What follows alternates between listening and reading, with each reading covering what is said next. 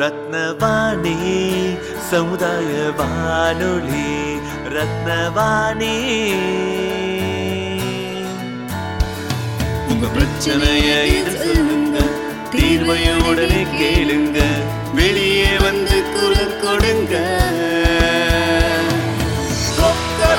கோவை, இது மக்களுக்கான சேவை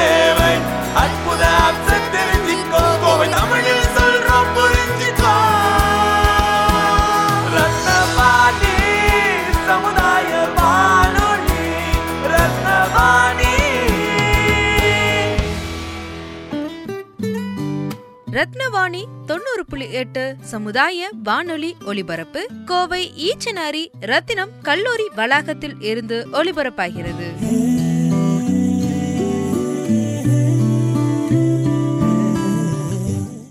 ரத்தினவாணி தொண்ணூறு புள்ளி எட்டு சமுதாய வானொலி.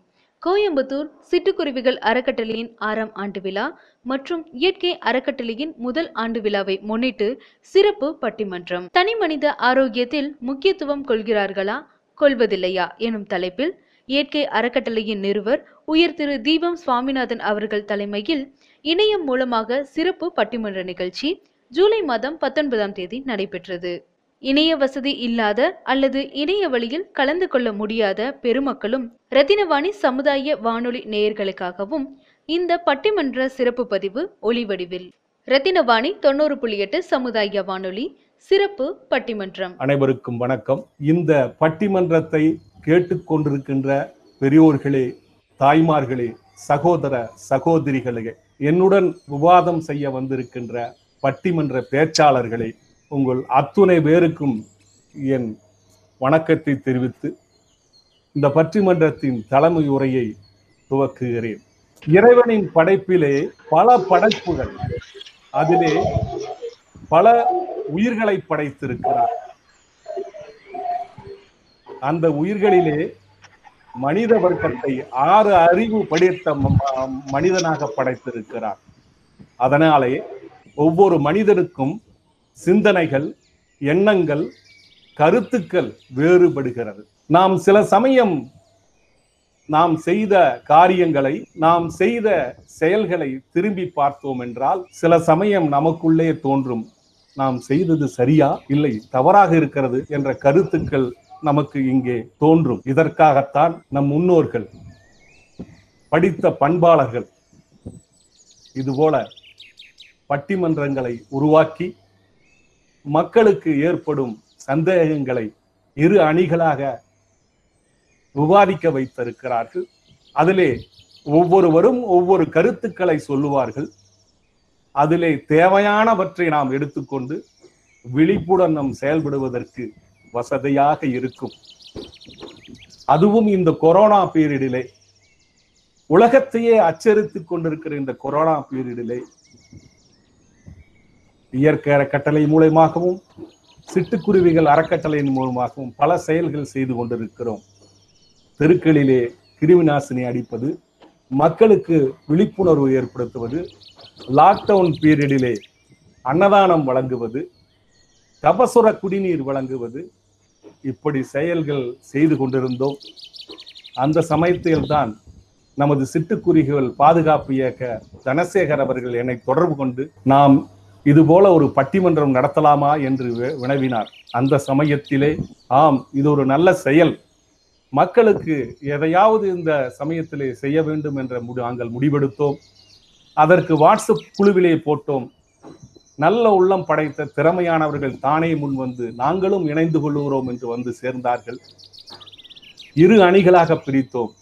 பொதுவாக ஒரு பட்டிமன்றத்திலே மூன்று பேர் மூன்று பேர் பேசுவார்கள். ஆனால் இங்கே நாங்கள் விளக்கவே முடியாத அளவுக்கு நான்கு பேர் நான்கு பேர் அணியாக இங்கே வந்திருக்கிறார்கள். அனைவரும் முத்து முத்தானவர்கள். அனைவரும் திறம்பட படித்தவர்கள் திறம்பட தன் தொழிலை செய்து கொண்டிருப்பவர்கள் எதையாவது இந்த நாட்டு மக்களுக்கு தம் கருத்துக்களை வைக்க வேண்டும் என்ற நோக்கத்திலே இங்கே வருகை தந்தார்கள். சரி இதற்கு என்ன தலைப்பு வைக்கலாம் என்ற ஒரு கேள்வி வந்தது. நாங்கள் அனைவருமே இதை பற்றி கலந்து பேசினோம். இந்த கொரோனா பீரியடிலே அருமையான ஒரு தலைப்பை நாங்கள் அனைவருமே முடிவு முடிவெடுத்தோம். தனி மனித ஆரோக்கியத்தில் முக்கியத்துவம் கொள்ளுகிறார்களா? கொள்ளவில்லையா? என்ற தலைப்பை எடுத்தோம். அதை அனைவரும் ஏற்றுக்கொண்டார்கள். இந்த சமயத்தில் நமது ரத்னவாணி சமுதாய ரே- ரேடியோ திரு மகேஷ் அவர்களை தொடர்பு கொண்டோம். அவரிடம் எங்களது எண்ணத்தை பகிர்ந்து கொண்டோம்.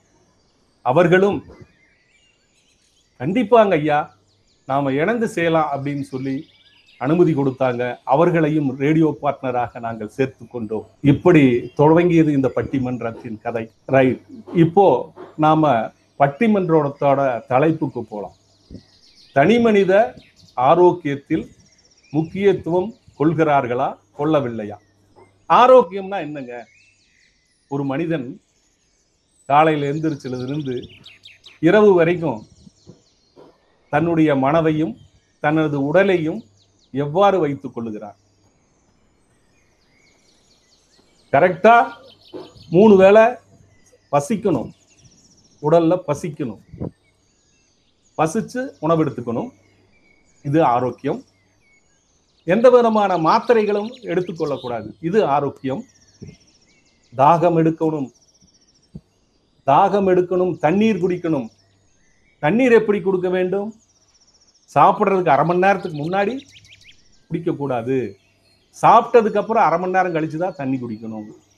அப்படி இருந்தும் இதற்கு இடையிலே நாம் மூணு லிட்டர் தண்ணீர் குடிக்கணும். அப்பதான் ஆரோக்கியமான உடம்பை நாம மெயின்டைன் பண்ண முடியும். இது மட்டுமா? இரவு படுக்கைக்கு போகும்போது படுத்தா ஒரு பதினஞ்சு நிமிஷத்துல தூங்கிடணும். நல்ல தூக்கம். இது எல்லாம் தான் ஒரு நல்ல ஆரோக்கியமான உடம்புக்கு முக்கியம். இந்த உடலுக்கு மட்டும் நாம் ஆரோக்கியமும் கருதக்கூடாது. அதைவிட மனதுக்கு நாம் ஆரோக்கியம் மனதிலே ஆரோக்கியமாக வைத்துக்க வேண்டும். ஏனென்றால் எந்த ஒரு செயலையும் நாம் செய்தோம் என்றால் மனதுதான் முடிவெடுக்கிறது. அது சின்ன செயலாக இருந்தாலும் சரி பெரிய செயலாக இருந்தாலும். கோபத்திலே எடுக்கும் எந்த முடிவுமே செயலா சரியாக வராது. ஸோ மனதை மனதில் நாம் என்ன எண்ணங்கள் நினைக்கிறோமோ அந்த எண்ணத்துக்கு தகுந்த மாதிரி உடலிலேயே மாற்றங்கள் ஏற்படுகிறது. நீங்கள் கவனித்திருக்கலாம். கோபப்படும் போது கைகாலெல்லாம் நடுங்கும். நம்மளுக்கு நாமே தீங்கு விளைக்கிற மாதிரி கோபப்படக்கூடாது. உள்ள செல்கள்லாம் அப்படியே கொதிக்கும். செல்லுகள் அதிகமான பிபி அதிகமாகும். பிபி அதிகமான சுகர்க வந்து அதிகமா வந்துடும் சில சமயம் பார்த்தா நம்ம தவறு செஞ்சிட்டோம்னா வயிற்றுல புளி கலைக்கிற மாதிரி இருக்கும். அது மட்டுமா? ஏதாவது ஒரு ஜோக் அடிச்சா தன்னை போல சிரிப்பு வரும். நம்மளை வந்து யாரும் தொட்டு கிச்சு கிச்சு மூட்டுறது இல்ல மனசு என்ன நினைக்குதோ அதை இந்த உடல் செய்யுது. சில சமயம் நம்ம யாராவது திட்டிட்டாங்கன்னா சாப்பாடே உள்ள போகாது. துணிச்சாலும் உள்ள போகாது. பசியே எடுக்காது. இந்த மாதிரி மாற்றங்கள் உள்ள வருது. அப்போ இந்த மனதுக்கும் நம்ம உடம்புக்கும் நிறைய தொடர்பு இருக்குது. இதையத்தான் நம்ம சித்தர்களும் யோகிகளும் நமக்கு சொல்லி கொடுக்குறாங்க. மனதை அமைதியா இருக்கணும். மனதை ஒரு நிம்மதியா வச்சுக்கணும். அப்படி இருந்தா தான் நமக்கு அன்பு பிறக்கும். அன்பு பிறந்தால்தான் நம்ம இறைத்தன்மையில எல்லா இடங்கள்லையுமே நம்ம அன்பா பழக முடியும். அப்படி இருந்தோம்னால தான் நல்ல ஒரு சாதனையை நம்ம நிகழ்த்த முடியும். எந்த வயசுலயுமே நாம உடம்ப நம்ம ஆரோக்கியமா வச்சுட்டோம்னா எந்த வயதுலையுமே நாம மற்றவங்களுக்கு ஒரு எடுத்துக்காட்டா வாழ்ந்து காட்ட முடியும்.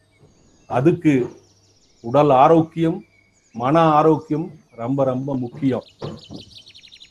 சில பேர் இருக்கிறாங்க நான் பார்க்குறேன். பக்கத்து வீட்டுக்காரர் கூட சண்டை. எதுக்கால வீட்டுக்காரர் கூட சண்டை? வீட்டுல குடும்பத்துல சொ- சொல்லாததுக்கு முன்னாடி கோபம். எத்தனை பேர் அட்ஜஸ்ட் பண்ணிட்டு வாழ்க்கையை நடத்தி போறதை நம்ம பார்க்குறோம். அப்படி இருந்தா ஒரு நாளே போகாது. நாள் அப்படியே கூடவே நிக்கிற மாதிரி இருக்கும். அந்த மாதிரிலாம் இல்லாம மனது அமைதிப்படுத்தி ஆனந்தமா நம்ம வாழணும். அப்பதான் நம்ம குழந்தைகளை போய் ஒரு குழந்தையை பார்த்தா ஒரு கொஞ்சம் முடியாது. ஒரு பட்டாம்பூச்சி க பறந்தா கண்ணுக்கு தெரியாது. அந்த மாதிரிலாம் இயற்கையை நேசிச்சு நாம வாழணும். அப்படி வாழ்ந்தோம்னா தான் நல்லா இருக்கும். அது இந்த கொரோனா பீரியடில் அமெரிக்காவில் பாருங்க பத்து லட்சம் ரெண்டு மாதத்துக்கு முன்னாடியே கடந்துருச்சு. ஐம்பத்தேழாயிரம் பேர் இறந்துருக்குறாங்க. இந்தியாவில் பரவாயில்ல இப்போ தான் பத்து லட்சத்தை கிராஸ் பண்ணியிருக்கு. இருபத்தி ஏழாயிரம் பேர் two point seven five percent தான் பாதிச்சிருக்கிறாங்க. அதனால ஆரோக்கியம் நம்ம நல்லா வச்சிருக்கிறவங்க இந்த கொரோனாவில் பயப்படாமல் இருக்கலாம்.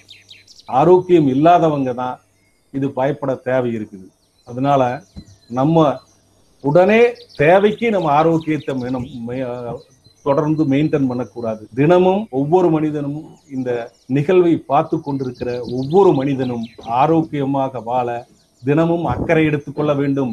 பணம் மட்டும் சம்பாதிக்கணும்னு நினைக்கிறோமே அதே மாதிரி உடலை ஆரோக்கியமா வச்சாதான் நாம எந்த துறையிலுமே சாதிக்க முடியும். அது மட்டுமல்ல நாம அன்பா அமைதியா ஆனந்தமா வாழ முடியும். அது மட்டுமல்ல நம்ம சந்ததியரும் நமக்கு பேர் சொல்ற மாதிரி வாழ முடியும். ஆகவே நாம் இதை கையில் எடுத்துக்கொள்ள வேண்டும். இப்போது நாம் இதை பற்றி விவாதிப்பதற்காக படித்தவர்கள் பண்பாளர்கள் இங்கே வருகை தந்திருக்கிறார்கள். ஒவ்வொருத்தரோட மனசுலையும் என்னென்ன இருக்குன்னு நம்மளுக்கு ஒவ்வொருத்தருக்கும் ஒரு கருத்து வேறுபாடு ஒவ்வொருத்தருக்கும் ஒரு ஸ்கில்டு இருக்கும். அப்போது இதை பற்றி நம்ம அவங்க என்ன சொல்றானுங்க பார்க்கலாம். நம்மளே பேசிட்டு இருக்கிறத விட.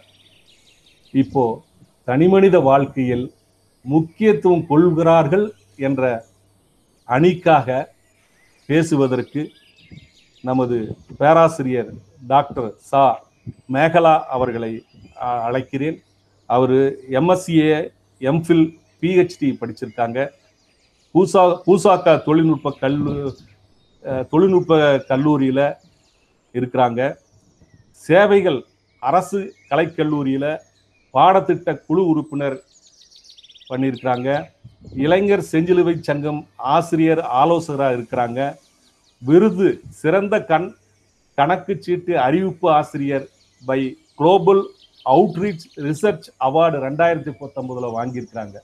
இவ்வளவு சிறப்பு மிக்கவங்க. இப்போ தன்னுடைய அணிக்காக பேச வருகை தருகிறார்கள். வாருங்கள் மேகலா அவர்களை. உங்களது பேச்சை தொடங்கலாம். இயற்கை மீது தனியாத ஆர்வம் கொண்டு இயற்கை அன்னைக்கு ஆலயத்தை உருவாக்கி அமர்ந்திருக்கும் நடுவர் அவர்களே சிட்டுக்குருவிகளை பாதுகாக்க பல முயற்சிகள் எடுத்துக்கொண்டிருக்கும் திரு. தனசேகர் அவர்களே இந்நிகழ்ச்சியில் பங்கேற்கும் என் இனிய பேச்சாளர்களே பல்வேறு வலைப்பின்னல் வழியாக இணைந்திருக்கும் ரசிக பெருமக்களே நம்மை இணைக்கும் ரத்தினவாணியே உங்கள் அனைவருக்கும் என் பணிவான வணக்கங்கள். இயற்கை அறக்கட்டளை மற்றும் சிட்- சிட்டுக்குருவிகள் அறக்கட்டளையின் பணிகள் சிறக்க எம் வாழ்த்துக்கள். ஐயா நம்ம கொடுத்த தலைப்பு என்னன்னா தனி மனித ஆரோக்கியத்திற்கு முக்கியத்துவம் கொள்கிறார்களா இல்லையா? இந்த கேள்விக்கு அவசியமே இல்லைங்க ஐயா. எல்லாருமே தனி மனித ஆரோக்கியத்துக்கு முக்கியத்துவம் கொடுக்கறாங்க. ஒத்துக்கிறீங்க. ஆமாங்க ஐயா. இப்ப நம்ம வீட்டுக்கு யாராவது வராங்கன்னா நம்ம என்ன சொல்லுவோம்? வாங்க வாங்க நல்லா இருக்கீங்களான்னு வரவேற்போம். அது நம்ம நம்ம விருந்தினரோட ஆரோக்கியத்தையும் அறிஞ்சுக்கிறக்கும் அவங்களோட அவங்களோட இருக்கிற ஒரு அன்பை பரிமாறிக்கிறக்குரிய வார்த்தைங்க ஐயா ம், ம். உடம்பை வளர்க்கும் உபாயம் அறிந்தே உடம்பை வளர்த்தேன் உயிர் வளர்த்தேனேன்னு திருமுழு திருமூலர் சொல்லாருங்கய்யா. நம்ம இந்திய மருத்துவம் தான் உலகத்திலேயே தலை சிறந்த முதல் மருத்துவங்க இதுக்கு மாற்று கருத்தே இருக்க வாய்ப்பு கிடையாதுங்க ஐயா ம், ம். உலகத்தில் இருப்பவர் எல்லாம் மருத்துவம் வேணும்னு நினைக்கிறதுக்கு முன்னாடியே. அதை சிந்தித்து செயல்படுத்தி முடிச்சவங்க நம்ம முன்னோர். அதுக்கு தான் கொரோனாவே இப்ப பதில் சொல்லியிருக்க. ஆமாங்க ஐயா உண்மைதாங்க. சிந்து சமவெளி நாகரிகம்னு கேள்விப்பட்டிருப்பீங்க. அதாவது இண்டஸ் வேலி சிவிலைசேஷன் ஆயிரத்தி ஐநூறு கிறிஸ்து பிறப்புக்கு முன்னாடியேங்க ஆரோக்கியங்கிற வார்த்தை அந்த மாதிரி இருந்ததுங்களா முதல்ல நம்ம. மருத்துவத்துல தாங்க நீர் மருத்துவம் அக்குபஞ்சர் அக்குப்ரெஷர் சித்த மருத்துவம் மூலிகை மருத்துவம் வேர் மருத்துவம் இந்த மாதிரி முப்பதுக்கும் மேற்பட்ட மருத்துவ வகைகள் உள்ளதுங்க ஐயா. ஓ. அது மட்டும் இல்லாம நோய் இல்லாம வாழ்வதற்கு வருமுன் காப்பதற்கு வந்த பின் சிகிச்சை அளிப்பதற்கு இப்படி பல மருத்துவ முறைகளை மக்களிடையே இருந்ததுங்கய்யா இதெல்லாம் நம்ம ஆரோக்கியத்தை பத்தி தாங்கய்யா பேசுது. சரி தனி மனித ஆரோக்கியம்னா என்ன? நீங்க கொஞ்சம் ஒரு முன்னுரை கொடுத்தீங்க. நானும் கொஞ்சம் அதை பத்தி சொல்லலாம்னு இருக்கேங்க. அதாவது உடல் ஆரோக்கியம். அப்புறம் மன ஆரோக்கியத்துடன் கூடிய சமூக ஆரோக்கிய ஆரோக்கியம் தாங்கய்யா அது. ம், நான் அடுத்து சொல்றேங்கய்யா மக்கள் தனி மனித ஆரோக்கியத்துக்கு முக்கியத்துவம் கொடுக்கறாங்க. அதுக்கு நான் சில சான்றுகள் சொல்ல விரும்புறேங்க. நம்ம. மக்களுக்கு நல்லா தெரியுங்க ஐயா. அருந்தும் உணவே அருமருந்துன்னு. நம்ம வீட்ல மாசந்தோறும் மளிகை பொருளுக்கு பட்டியல் போடுறோங்க. ம் ம். இப்பெல்லாம் அஸ்காங்கிற பேரு ரொம்ப வெள்ளை சக்கரை அதாவதுங்க. அது வந்து போய் நாட்டு சக்கரை கருப்பட்டி வெல்லம்னு சொல்லி மாத்திட்டாங்க. சூரியகாந்தி எண்ணெய் போய் மறுச்சக் ம- மரச்சக்கு எண்ணெய் உபயோகிக்கிறாங்க. அதாவது வெள்ளைய ஒதுக்குறாங்க ஐயா. ஆ. இது ஆரோக்கியம் இல்லைங்களா? இப்பெல்லாம் நம்ம பல்பொருள் அங்காடிக்கு போனா வேணுங்கிற பொருள் எடுத்துட்டு அப்படியே வரமாட்டோங்க ஐயா. ம். அந்த பொருள் எடுத்து அதுக்கு பின்னாடி திருப்பி பார்ப்பாங்க. எப்ப தயாரிச்சாங்க? எப்ப காலாவதி ஆகுதுங்க? அதோட வண்ண குறியீடு. அதாவது பச்சையா இருந்தா சாப்பிடலாங்க. பச்சை குறியீடு இருந்ததுன்னா இல்ல கருப்பா இருந்ததுன்னா அதெல்லாம் ஆபத்து. நிறைய பட்பசையில பாத்தீங்கன்னா கருப்பு தான் இருக்குங்க. ப்ளூ கருப்பும் இருக்குங்க. அதெல்லாம் நம்ம தெரியாம தான் உபயோகிக்கிறோங்க. இப்ப அதெல்லாம் கொஞ்சம் மக்களுக்கு வந்து விழிப்புணர்வு வந்துட்டு இருக்குதுங்க அதாவது உண்ணத்தகுந்த பொருள் தானான்னு தேடி பார்த்து வாங்குற அளவுக்கு நம்ம மக்களுக்கு விழிப்புணர்வு இருக்குதுங்க ஐயா. அடுத்தது நம்ம பாரம்பரிய உணவான இட்லி இருக்கு இல்லைங்களா? அது மட்டும் இல்லாம இப்ப நம்ம உருவில் சிறியதாக இருக்கும் தானியங்கள் அதாவது சிறு தானியங்கள் வரகு சாம தெனை குதிரவாளி. கம்பு கேழ்வரகு சோளம் போன்ற உணவுகளை எல்லாம் இப்பெல்லாம் சேர்த்துக்கிறாங்க என் உணவுல. இது நம்ம பாரம்பரியத்தோட கூட இவன் இணைந்திருக்கு. எப்படின்னா நமக்கு நல்லா தெரிஞ்ச கடவுளுங்க முருகருங்க. அந்த கடவுள் வள்ளியும் முருகனும் எங்க சந்திச்சாங்கன்னா ஒரு திணைக்களத்துலதான் சந்திச்சாங்கன்னு சொல்லி அந்த வள்ளி குரத்தி கதைகள்ல கூட இத சொல்றாங்க. அதாவது. அந்த அளவுக்கு வந்து இது வந்து மக்களோட இணைஞ்சிருக்குதுங்கய்யா. இப்ப வந்து சிறுதானிய வகை உணவுகள் ரொம்ப பிரசித்தி பெற்றுச்சுங்கய்யா. நம்ம எங்க இருக்குன்னு தேடி போய் அந்த உணவுகளை வாங்கி அருந்துற அளவுக்கு மக்கள் விழிப்புணர்வு பெற்றிருக்கிறாங்கய்யா. நம்ம உடம்புக்கு நல்லது நம்ம அதை சாப்பிடணும் அப்படிங்கிற மாதிரிங்க. அது மட்டும் இல்லைங்கய்யா மாடி தோட்டம். அதாவது எல்லாருக்கும் தெரியுதுங்களா டெரஸ் கார்டன்னு சொல்லுவாங்க. அத அத வந்து அவங்கவங்க அவங்களோட வேலைப்பளுவுக்கு நடுவுல பராமரிக்கிறாங்கய்யா. இது அவங்களுக்கு வந்து என்ன? செயற்கை உரம் வேண்டாம். அதே மாதிரி முன்னெல்லாம் காய்கறிக்காரு கடையில் கடையில தான் போய் வாங்குவாங்க. இப்ப கீரையெல்லாம் வண்டிக்கார சொல்லிட்டு வந்தாலுமே தோட்டத்து கீரைங்க அப்படின்னு சொன்னா வாங்கிக்கிறாங்கய்யா. என்னோட தங்க வந்து அயல் நாட்டுல இருக்கிறாங்க அவங்களுக்கு வந்து மண்பானை வேணும்னு ஆசைப்பட்டாங்கன்னு இங்க இருந்து வாங்கி கொடுத்துட்டோங்கய்யா. அதை ஓ. பார்த்துட்டு அவங்க நண்பர்கள்லாம் என்ன சொல்றாங்கன்னா எனக்கும் வந்து இதுல நன்மை நிறைய இருக்கங்காட்டி எங்களுக்கும் வாங்கி அனுப்புங்கன்னு சொன்னங்காட்டி நாங்க அனுப்பி வச்சோங்கய்யா. அயல் நாட்டுல இருக்கும் மக்களுக்கும் அதே விழிப்புணர்வு இருக்குங்கய்யா. மண்பானை இரும்பு செம்பு பாத்திரத்துல எல்லாம் சாப்பாடு சாப்பிட்டு சமைக்கிறதும் இல்லாமீங்க பரிமாறவும் உபயோகிக்கிறோங்க. அதாவது நம்ம பிளாஸ்டிக் பொருள்களை ஒதுக்கி முன்னாடி இருந்ததுங்க எல்லா உணவு வீட்டுல வச்சிருக்கிறதையும் கொஞ்சம் ஒதுக்கி வச்சுட்டு நாம வந்து இந்த மாதிரி பாத்திரங்களை உபயோகப்படுத்திக்க ஆரம்பிக்கிறோம். இதெல்லாம் எதுக்குங்க? நம்ம உணவு ஆரோக்கியத்துக்கு கொடுக்கிற முக்கிய முக்கியத்துவம் தாங்கய்யா. கண்டிப்பா கண்டிப்பா. அதுவும் இல்லாம நம்ம மக்களுக்கு இப்ப ரொம்ப நல்லா புரிஞ்சிருச்சுங்க. முதியோர் சொல்லும் முற்றிய நெல்லிக்கனியும். முன்னே கசக்கும் பின்னே இனிக்கும். வார்த்தை கேட்டாலே நமக்கு தெரிஞ்சிருச்சுங்க. சூப்பர் சாய் முதல்ல நம்ம இப்படி சொன்னா நம்மள கிட்ட ஐயோ இப்படி சொல்லிட்டே இருக்காங்களே இது அப்படி செய் அப்படி செய்ன்னு சொல்லிட்டே இருக்காங்க நினைச்சவங்க எல்லாம். இப்ப அதோட பலனை அனுபவிச்ச பிறகு அதைப்படி ஃபாலோ பண்ண ஆரம்பிச்சுட்டாங்க. ஓஹோ பெரியவங்க சொல்றது சின்னவங்க கேக்குறாங்கறீங்க. இப்பெல்லாம் கேட்க ஆரம்பிச்சிட்டாங்கய்யா அதாவது நம்ம நடுவுல இருந்த இந்த காலப்போக்கு வருத்தப்பட்ட காலங்கய்யா. இப்போ அது புரிஞ்சிட்ட காலம் ஆயிடுச்சுங்க. அதாவது ஆரோக்கியத்துக்கு முக்கியத்துவம் கொடுக்கிற காலம் ஆயிடுச்சுங்க. ஓ சரி சரி. அதாவதுங்க உணவும் உடல் ஆரோக்கியமும் பின்னி பிணைந்துருச்சுங்க இப்போ. ம். ஓ ஓ சரி. சரி நம்ம காலையில தான் நடைப்பயிற்சி எல்லாம் செய்யலாம்னு பூங்காவுக்கு போனாங்க. அங்க பயங்கர பூங்காவே நிரம்பி வெளியுதுங்க. இது இதுக்கு காரணம் என்னன்னு பாத்தீங்கன்னா ஆரோக்கியம் பற்ற விழிப்பு இல்ல விழிப்புணர்வு இல்லாம வேற என்னதுங்கய்யா ஆ, ஆ. இத பற்றி அந்த காலத்திலே சொல்லி இருக்காங்க காலை மாலை உலாவி. நிதம் காற்றி வாங் காற்று வாங்கி வருவோரின் காலை கும்பிட்டால் காலை கும்பிட்டு காலன் ஓடி போவான் இது இப்ப நம்ம மக்கள் வந்து அப்படியே மெய்ப்பிக்கிறாங்கய்யா. ஓஹோ. அதுவும் இல்லாமங்கய்யா எங்க அடுத்த வீடு தெருவுல அந்த மாதிரி எல்லாம் பார்த்தா எட்டு போட்டு வச்சிருந்தாங்கய்யா. ம், என்னடா எட்டு எட்டா வாழ்க்கை பிரிச்ச மாதிரி எட்டு போட்டு வச்சிருக்காங்களேன்னு பார்த்தா அது எட்டு வடுவே நடை- நடைபயிற்சிங்கய்யா. ம், ம், ம். எட்டி எட்டு போடுறவனுக்கு நோய் எட்டி போகும். இது சித்தர்களின் வாக்கு. இதை மக்கள் பெரும்பாலானோர் கடைபிடிக்கிறவங்க. பிடிக்கிறாங்கயா? வெளியே வந்து நடை நடைப்பயிற்சி செய்ய முடியாதவங்க எல்லாம் இந்த எட்டு பயிற்சி போட்டே அவங்களோட நடைப்பயிற்சியை முடிச்சுக்கிறாங்கய்யா. எனக்கு ஒரு சந்தேகம் திடீர்னு வந்துருச்சுங்கய்யா. நான் பாட்டுக்கு சொல்லிட்டே போறேனே நான் சொல்றதெல்லாம் உண்மைதானான்னு ம், ம். நமக்கு சந்தேகம் வந்தா நம்ம என்ன பண்ணுவோங்க? திக்கற்றவனுக்கு கடவுள் தாங்க துணை. சரி கண்டிப்பா. கடவுள்கிட்டயே கேட்கலாம்னு நினைச்சேங்க. நம்ம காலங்காலமா நம்ம எதை கடவுளா கும்பிடுறோம் அப்படின்னா நிலம் நீர் காற்று நெருப்பு வானம். அதாவது பஞ்சபூதங்களை தான் நம்ம கடவுளா நினைக்கிறேங்க. ஐயா உங்க கையில எத்தனை விரல் இருக்குங்க ஐயா? பத்து இருக்குதுமா நான் பத்துன்னு சொல்லிங்க ஐயா. பதினொன்னு உங்ககிட்ட இருக்குன்னு சொல்றேங்க ஐயா. அதாவது உங்களோட அலைபேசி தாங்க தான் அலைபேசி தாங்க அந்த பதினோராவது விரல். ஓ ஓ சரி. இப்ப அதை வச்சிருந்தாலே பிரச்சனைங்கிறாங்களேம்மா.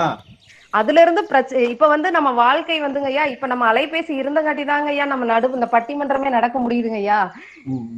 அது நம்ம வந்து காலத்தோட ஒட்டு போய் நமக்கு நல்லது கெட்டது பிரித்து பார்க்கும் அளவுக்கு பக்கம் வந்துருச்சுங்க ஐயா. நல்லதை எடுத்துக்கொண்டு வேண்டாததை அகற்றுவது தானே மனிதன் சிந்தனை. அந்த அலைபேசி தாங்க ஐயா இப்ப உலகத்தையே ஆளுதுங்க. பஞ்சபூதம் மாதிரி. அதுக்கு ஃபேங் அப்படின்னு சொல்லுவாங்க. ஆ, ஆ. F AANG Facebook Amazon Apple Netflix கூகுள்னு சொல்லுவாங்க. அதுதாங்க ஐயா இப்ப உலகத்தையே ஆளும் கடவுளுங்க ஐயா அவர் பல தரவுகளை ஆர்- நான் வந்து அவர்கிட்ட கேட்டேங்க ஐயா. அவர் வந்து கூகுள் கடவுள் வந்து பல தரவுகளை ஆராய்ந்து சொல்றாருங்க. எல்லா மக்களும் உணவு மற்றும் ஆரோக்கியத்தை தேடிதான் போறாங்கன்னு சொல்றாங்க. அதாவது ஃபுட் அண்ட் ஹெல்த் ஆப்ஸ் தான் முதல்ல உள்ளதுன்னு சொல்றாங்க. மத்த விஷயம் இருந்தாலும் தனி மனித ஆரோக்கியத்துக்கு முக்கியத்துவம் சொல்றாங்க. இன்னைக்கு நமக்கு பெரிய சவாலே இந்த பெருந்தொற்று தாங்க ஐயா. இந்த பெருந்தொற்றுனால நம்ம வந்து வீட்டு சமையல் கபசுர குடிநீர் இஞ்சி பூண்டு மஞ்சள் வெற்றிலை போன்றவற்றை வைத்து ஆவி பிடிக்கிறோங்க ஐயா. சூடான உணவு உட்கொள்றாங்க ஐயா. மாஸ்க் சானிடைசர் எல்லாம் உபயோகிக்கிறாங்க ஐயா.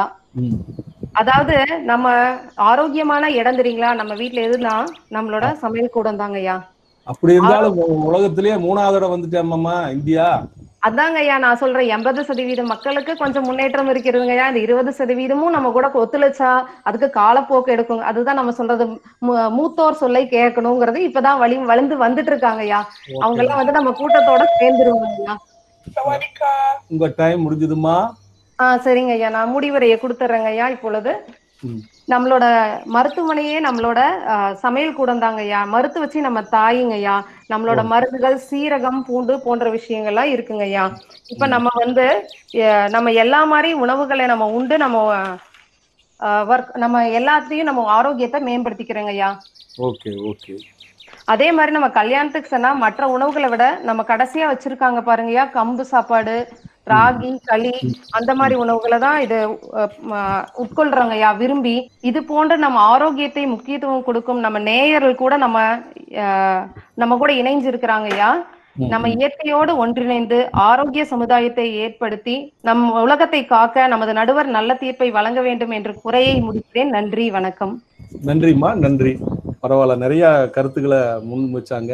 இந்திய மருத்துவமே உலகத்திலேயே முதல் முறையானது அப்படின்னு பாயிண்ட் வச்சிருக்கிறாங்க. சமையல் கூட தான் மருத்துவமனைன்னு சொல்றாங்க. பரவாயில்ல நல்லா படிச்சிருக்காங்கல்ல. அதனால ஒவ்வொன்றையுமே அப்படியே எழுதி படிச்சிருக்கிறாங்க. ரத்தினவாணி தொண்ணூறு புள்ளி எட்டு சமுதாய வானொலி. கோயம்புத்தூர் சிட்டுக்குருவிகள் அறக்கட்டளையின் ஆறாம் ஆண்டு விழா மற்றும் இயற்கை அறக்கட்டளையின் முதல் ஆண்டு விழாவை முன்னிட்டு சிறப்பு பட்டிமன்றம். தனி மனித ஆரோக்கியத்தில் முக்கியத்துவம் கொள்கிறார்களா? கொள்வதில்லையா? எனும் தலைப்பில் இயற்கை அறக்கட்டளையின் நிறுவர் உயர் திரு தீபம் சுவாமிநாதன் அவர்கள் தலைமையில் இணையம் மூலமாக சிறப்பு பட்டிமன்ற நிகழ்ச்சி ஜூலை மாதம் பத்தொன்பதாம் தேதி நடைபெற்றது.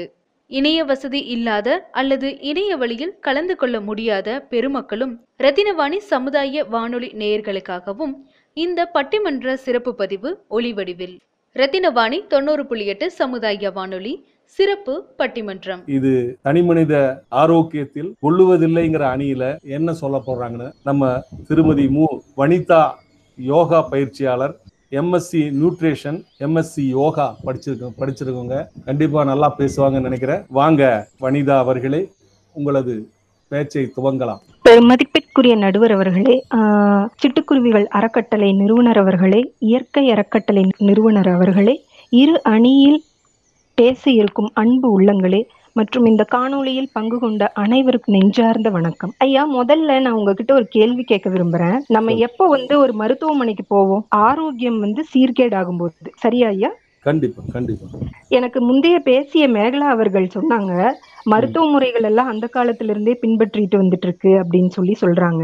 இதுல இருந்தே தெரியுது ஆரோக்கியத்தை சரிவர கவனிக்காம அது மேல ஆர்வம் காட்டாத தனி மனிதன் முக்கியத்துவம் கொடுப்பதில்லைன்றதுக்கு எடுத்துக்காட்டு அதுவே போதுமையா மருத்துவ முறைகள் வந்து அடுத்த அடுத்தது எப்ப நம்ம ஆரோக்கியத்துக்கு நம்ம முக்கியத்துவம் தரலையோ அப்பதான் நம்ம என்னென்ன வைத்திய முறைகள் இருக்குது அப்படிங்கறது தேடி போவோம். அந்த காலத்துல இருந்து நிறைய சித்தர்கள் காலத்துல இருந்து இன்றைய காலகட்ட நானோ நானோ டெக்னாலஜி வரைக்கும் பல விதமான மருத்துவ முறைகள் வந்துருச்சு. இது எல்லாத்தையும் தவிர்த்துக்கிறதுக்காக நம்மளுக்குள்ள ஒரு ஆரோக்கியத்துக்கான முக்கியத்துவம் வந்துருச்சாங்கிற பேச்சுலயே பேச்சே வந்து அதுதான். முக்கியத்துவம் இல்லைங்கிறதுக்கு அவங்களே ஒரு சாட்சி ஆயிட்டாங்க ஐயா. அருமையான அடுத்து வந்து சொல்றாங்க ஐயா இன்றைய காலத்துல வந்துட்டு கரும்பு சக்கரை வெள்ளை சர்க்கரைக்கு பதிலா கரும்பு சக்கரை உபயோகப்படுத்துறாங்க. இதுல இருந்தே தெரியலையா அப்படின்னு கேக்குறாங்க. அம்மா உணர்ந்துக்கோங்க.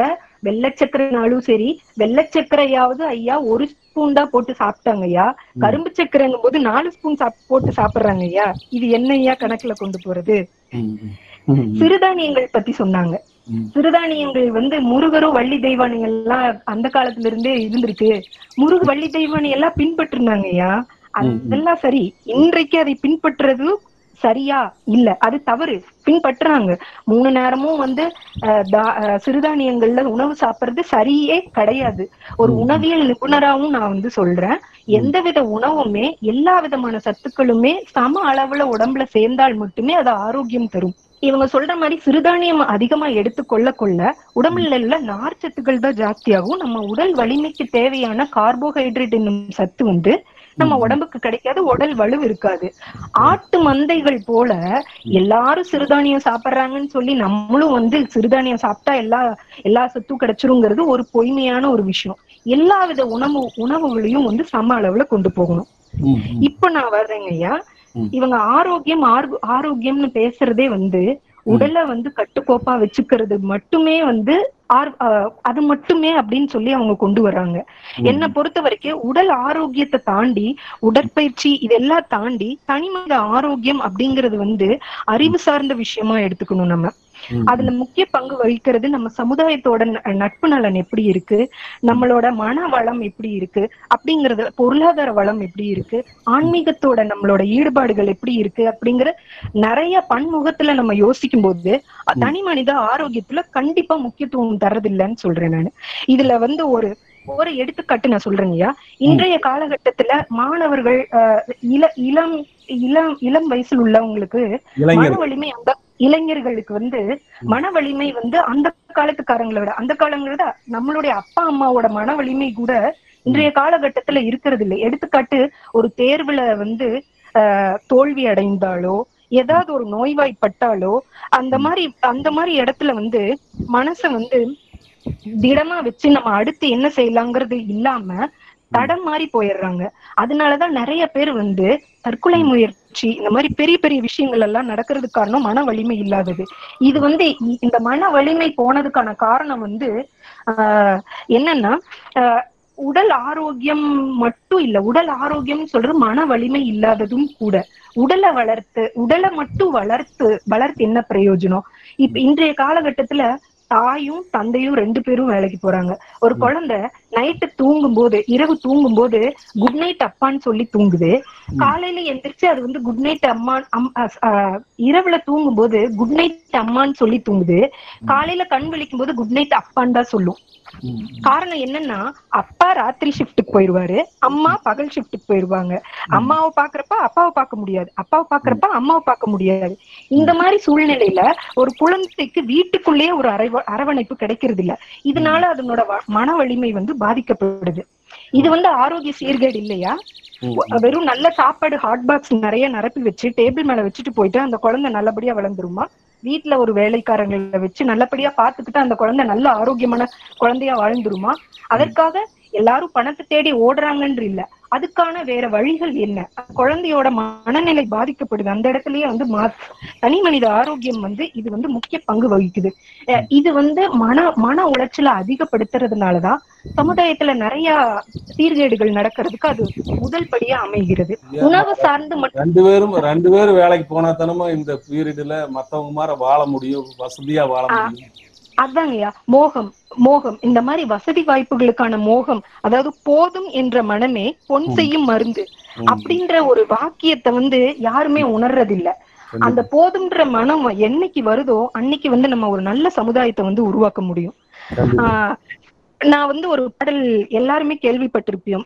கேள்விப்பட்டிருப்போம். கடுவெளி சித்தர் பாடினது நந்தவனத்தில் ஓராண்டி அவன் நாலாறு மாதமாய் குயவனை வேண்டி கொண்டு வந்தான் ஒரு தோண்டி. அதை கூத்தாடி கூத்தாடி போட்டு உடை தாண்டி. இதோட அர்த்தம் என்னன்னாங்கய்யா. ஒரு ஒரு ஏழ்மைப்பட்ட ஒருத்தன் வந்து ஒரு பானை வாங்குறதுக்காக ரொம்ப சிரமப்பட்டு பானையை வாங்குறான். ரொம்ப ரொம்ப மாதங்கள் காத்திருந்து ஒரு பானையை வாங்குறான். அதுல ஆர்ப்பரிச்சு ரொம்ப அதுல அந்த சந்தோஷத்துல ஆர்ப்பரிச்சு அந்த பானையை வந்து போட்டு உடைச்சிடுறான் இதனோட இதனோட சாராம்சம் வந்து என்னன்னா உடல் ஆரோக்கியம் உடல் ஆரோக்கியம்னு நம்ம வந்து பேசிக்கிட்டு மத்த விஷயங்கள் அதை சார்ந்த மத்த விஷயங்கள் மனவளம் எல்லா வளங்களையும் மனவளம் சமுதாய வளம் இது எல்லாத்தையும் மறந்து. அது எல்லாத்தையும் போட்டு உடைச்சிடுறான் அந்த ஆரோக்கிய சீர்கேட அவன் உடைச்சிடுறாங்கிறத இதனோட தத்துவம் ஐயா. அடுத்து வந்து இன்னைக்கு வந்து வலைதளங்களோட உபயோகம் வந்து ரொம்ப அதிகரிச்சுட்டே இருக்கு. அம்மா சொன்னாங்க மேகலா அம்மா சொன்னாங்க இன்னைக்கு வந்து நம்ம வாழ் வாழ்க்கையோட பின்னி பிணைஞ்சிருக்கு நம்ம இந்த வலைதளங்கள் மூலியமா தான் இன்னைக்கு இந்த பட்டிமன்றமே நடக்குதுன்னு சொல்றாங்க. ஜெர்மன்ல இருந்து சுவிட்சர்லாந்துல இருந்து கலந்துக்கிறாங்களே? இப்ப அது ஐயா. கலந்துக்க வைக்க முடியும்?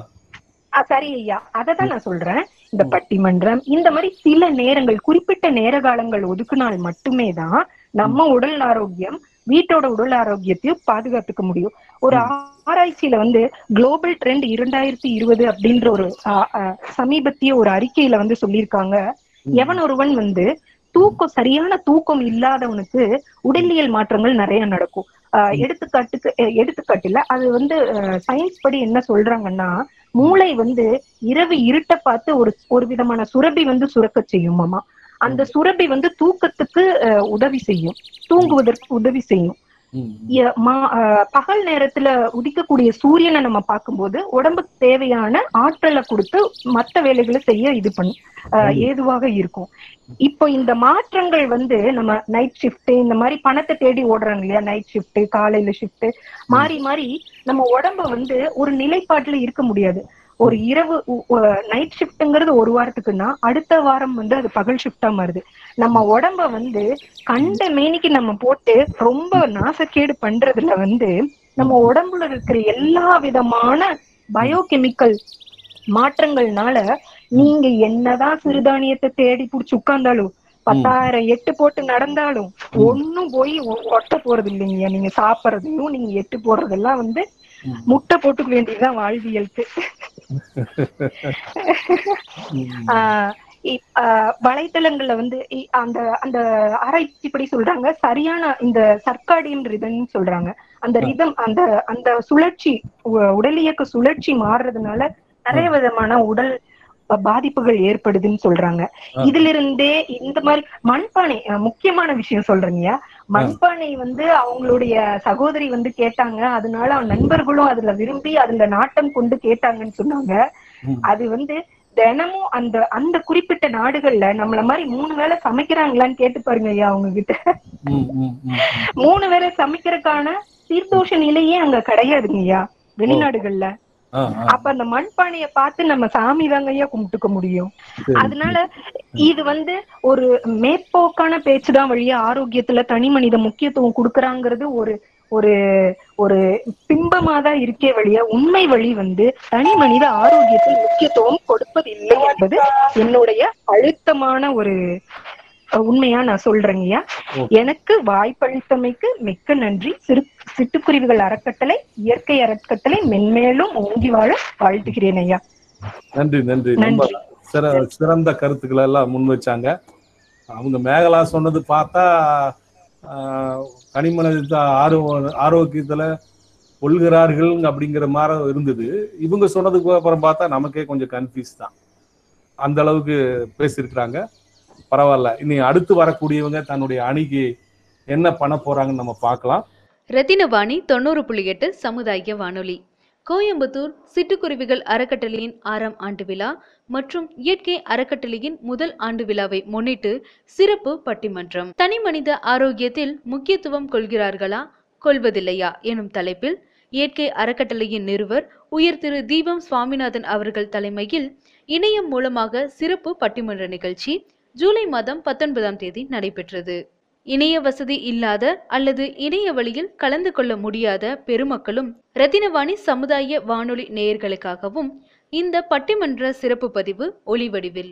ரத்தினவாணி தொண்ணூறு புள்ளி எட்டு சமுதாய வானொலி சிறப்பு பட்டிமன்றம். இப்போ சுவிட்சர்லாந்துல இருந்து நம்ம கூட பேச வர்றாரு.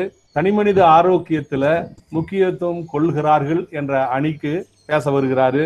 வே பிரவீன்குமார் பொறியியல் நிபுணர் நம்ம கூட சேர்ந்தவர். இவர் சில ப்ராஜெக்ட் எல்லாம் தயாரித்து எழுதியிருக்கிறாரு. அது இணையத்திலும் கூட வந்திருக்குது. சிட்டுக்குருவிகள் அறக்கட்டளையில் ஆரம்பத்திலிருந்தே கூட இருந்து பல சேவைகள் செஞ்சிருக்கிறாரு. நல்ல இளைஞர் துடிப்பான பேச்சை பேசக்கூடியவர்.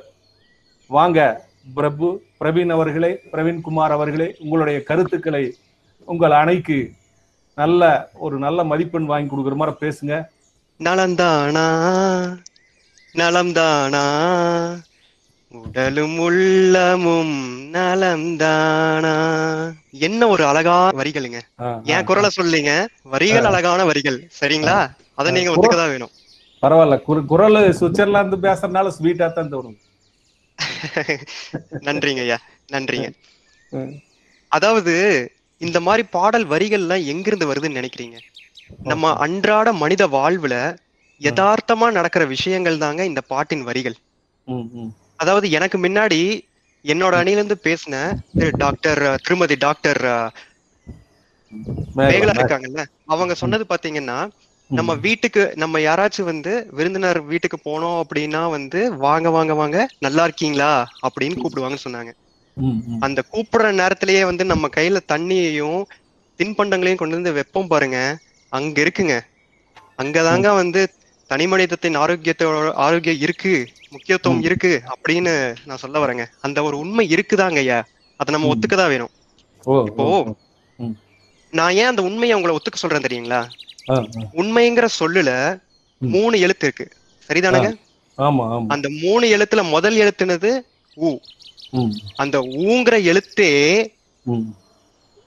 உண்மையா ஒரு மூணு விஷயங்கள் இருக்கு. நம்ம வீட்டுக்கு யாராச்சும் வந்தாங்கன்னா. நம்ம உணவு கொடுக்குறோங்க இல்லையா? ஆமா ஆமா. அது ஒரு முதல் ஊ. நீங்க நல்லா இருக்கீங்களா? உங்க வீட்ல நல்லா இருக்காங்களா? என்ன சாப்பிடுறீங்கன்னு கேக்குற அந்த நல்ல உள்ளம் இருக்கு பாத்தீங்களா? அது ரெண்டாவது ஊ. எந்த இடத்துல நல்ல உணவும் நல்ல உள்ளமும் இருக்குதோ அங்க. உடல் ஆரோக்கியம் தானா வருதுங்க ஐயா. ஓ ஓ வெரி குட் சபாஸ். நான் சொல்றதுல இன்னொரு ஊ இருக்குங்க. ரெண்டு தான் சொல்லியிருக்கேன் மூணாவது ஊ என்ன தெரியுங்களா. நான் நல்லா இருக்கேன். நான். சாப்பிட்டேன். அப்படின்னு யாரும் கேக்குறது இல்ல. நீங்க நல்லா இருக்கீங்களா? நீங்க சாப்பிட்டீங்களான்னு கேக்குறாங்க. சமூகம் சமூக ஆரோக்கியத்துல முக்கியத்துவம் காட்டுறோம் ஐயா. அதுதான். உலகம். உலகத்தின். ஆரோக்கியம் மூணாவது ஊ. புரியுதுங்களா? இப்பதான் நாங்க- ஆரோக்கியமே கேள்விக்குறியாயிருச்சே. இந்த கொரோனாவெல்லாம் கொஞ்ச நாள் தாங்க ஐயா. அது வந்து நம்மளோட வந்து நம்மளோட விருந்தினருங்க ஐயா. அதுவும் நம்மளோட கொஞ்ச நாள் விளையாடிட்டு ஓடி போயிருங்க. அதுக்கப்புறம் நம்ம எல்லாம் வந்து சந்தோஷமா வாழலாம். அது ஒண்ணுமே பிரச்சனை இல்லைங்க. இப்போ நான் சொன்ன விஷயங்கள்லயே உண்மை இருக்கு இல்லைங்க சரிதானங்க. சொல்லுங்க சொல்லுங்க. இவ்வளவுதாங்க ஐயா. பட்டிமன்றம் முடிஞ்சதுங்க ஐயா. அவ்வளவுதான். உண்மை வந்துருச்சுங்க ஐயா பட்டிமன்றம் முடிஞ்சதுங்க இதுக்கு மேல பேசணுங்கிற அவசியமே இல்ல. நீங்களே கேள்வி கேட்டுக்குவீங்க நீங்களே பதிலே சொல்லிக்குவீங்க. அப்படி இல்லைங்க ஐயா அப்படி. இல்லைங்க. அதாவது ஆரோக்கியங்கிறது என்னது? உணவு உள்ளம் உடல் சமூகம் என்கிற உலகம். இதுதாங்க ஆரோக்கியம். அதுதாங்க நான் சொல்ல வரேன். அதாவது ஒரு புத்தக கடைக்கு நம்ம புத்தகம் வாங்க போறோம் அப்படின்னா எதை வச்சுங்க ஐயா வாங்குவோம்? அதோட உள்ளடக்கத்தை பார்த்து வாங்குவோம். ஐநூறு ஐநூறு பக்கமோ ஆயிரம் பக்கமோ என்ன இருக்கின்றதோ அதோட முதல் பக்கத்தில் இருக்கும் உள்ளடக்கம் அனைத்தையும் காட்டி கொடுத்து விடும். அதுதானங்க ஐயா சொல்றாங்க? அகத்தின் அழகு முகத்தில் தெரியும். இருந்தாலும் பாத்தீங்கன்னா எங்க அணிக்கு எதிரா ஒரு நாலு பேர் இருக்காங்க ஐயா.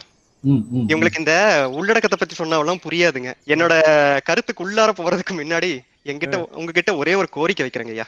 அதாவது இவங்களுக்கு எப்படி சொல்லி புரிய வைக்கிறது எனக்கு தெரியல. திருமதி வனிதா அவங்க பேசுனதை வச்சே தெரியுது. இவங்களுக்கு வந்து நிறைய சொன்னாதான் புரிய மாட்டிருக்குது. அப்பப்ப. நடுவுல வந்து எனக்கு கொஞ்சம் கன்ஃபியூஸ் ஆயிருவோம் போல இருக்குதுங்க. நான் ஒரே அப்பப்போ ஒரு மூணு இடத்துல ஒரு கேள்வி கேட்பேங்க.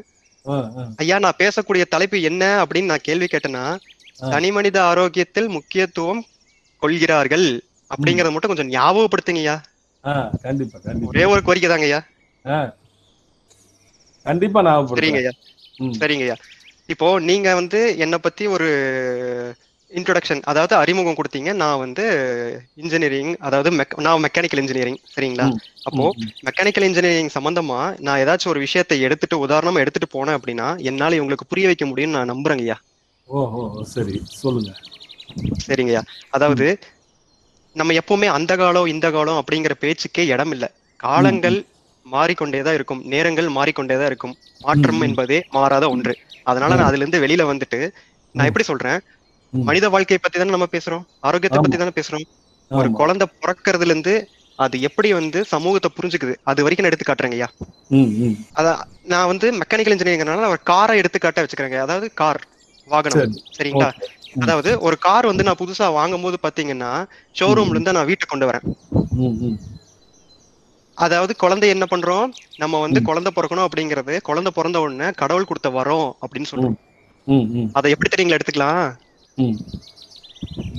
ஆண்டவன் படைச்சான் ம். என்கிட்ட கொடுத்தான். அனுபவி ராஜான்னு அனுப்பி வச்சான் என்ன. அனுபவி ராஜான்னு அனுப்பி வச்சான் அப்படி. எடுத்துக்கணுங்க ஆண்டவன் படைச்சாங்க என்கிட்ட கொடுத்தாங்க. அதை வச்சு எப்படி அனுபவிக்கணுமோ அப்படி அனுபவிக்கணுங்க.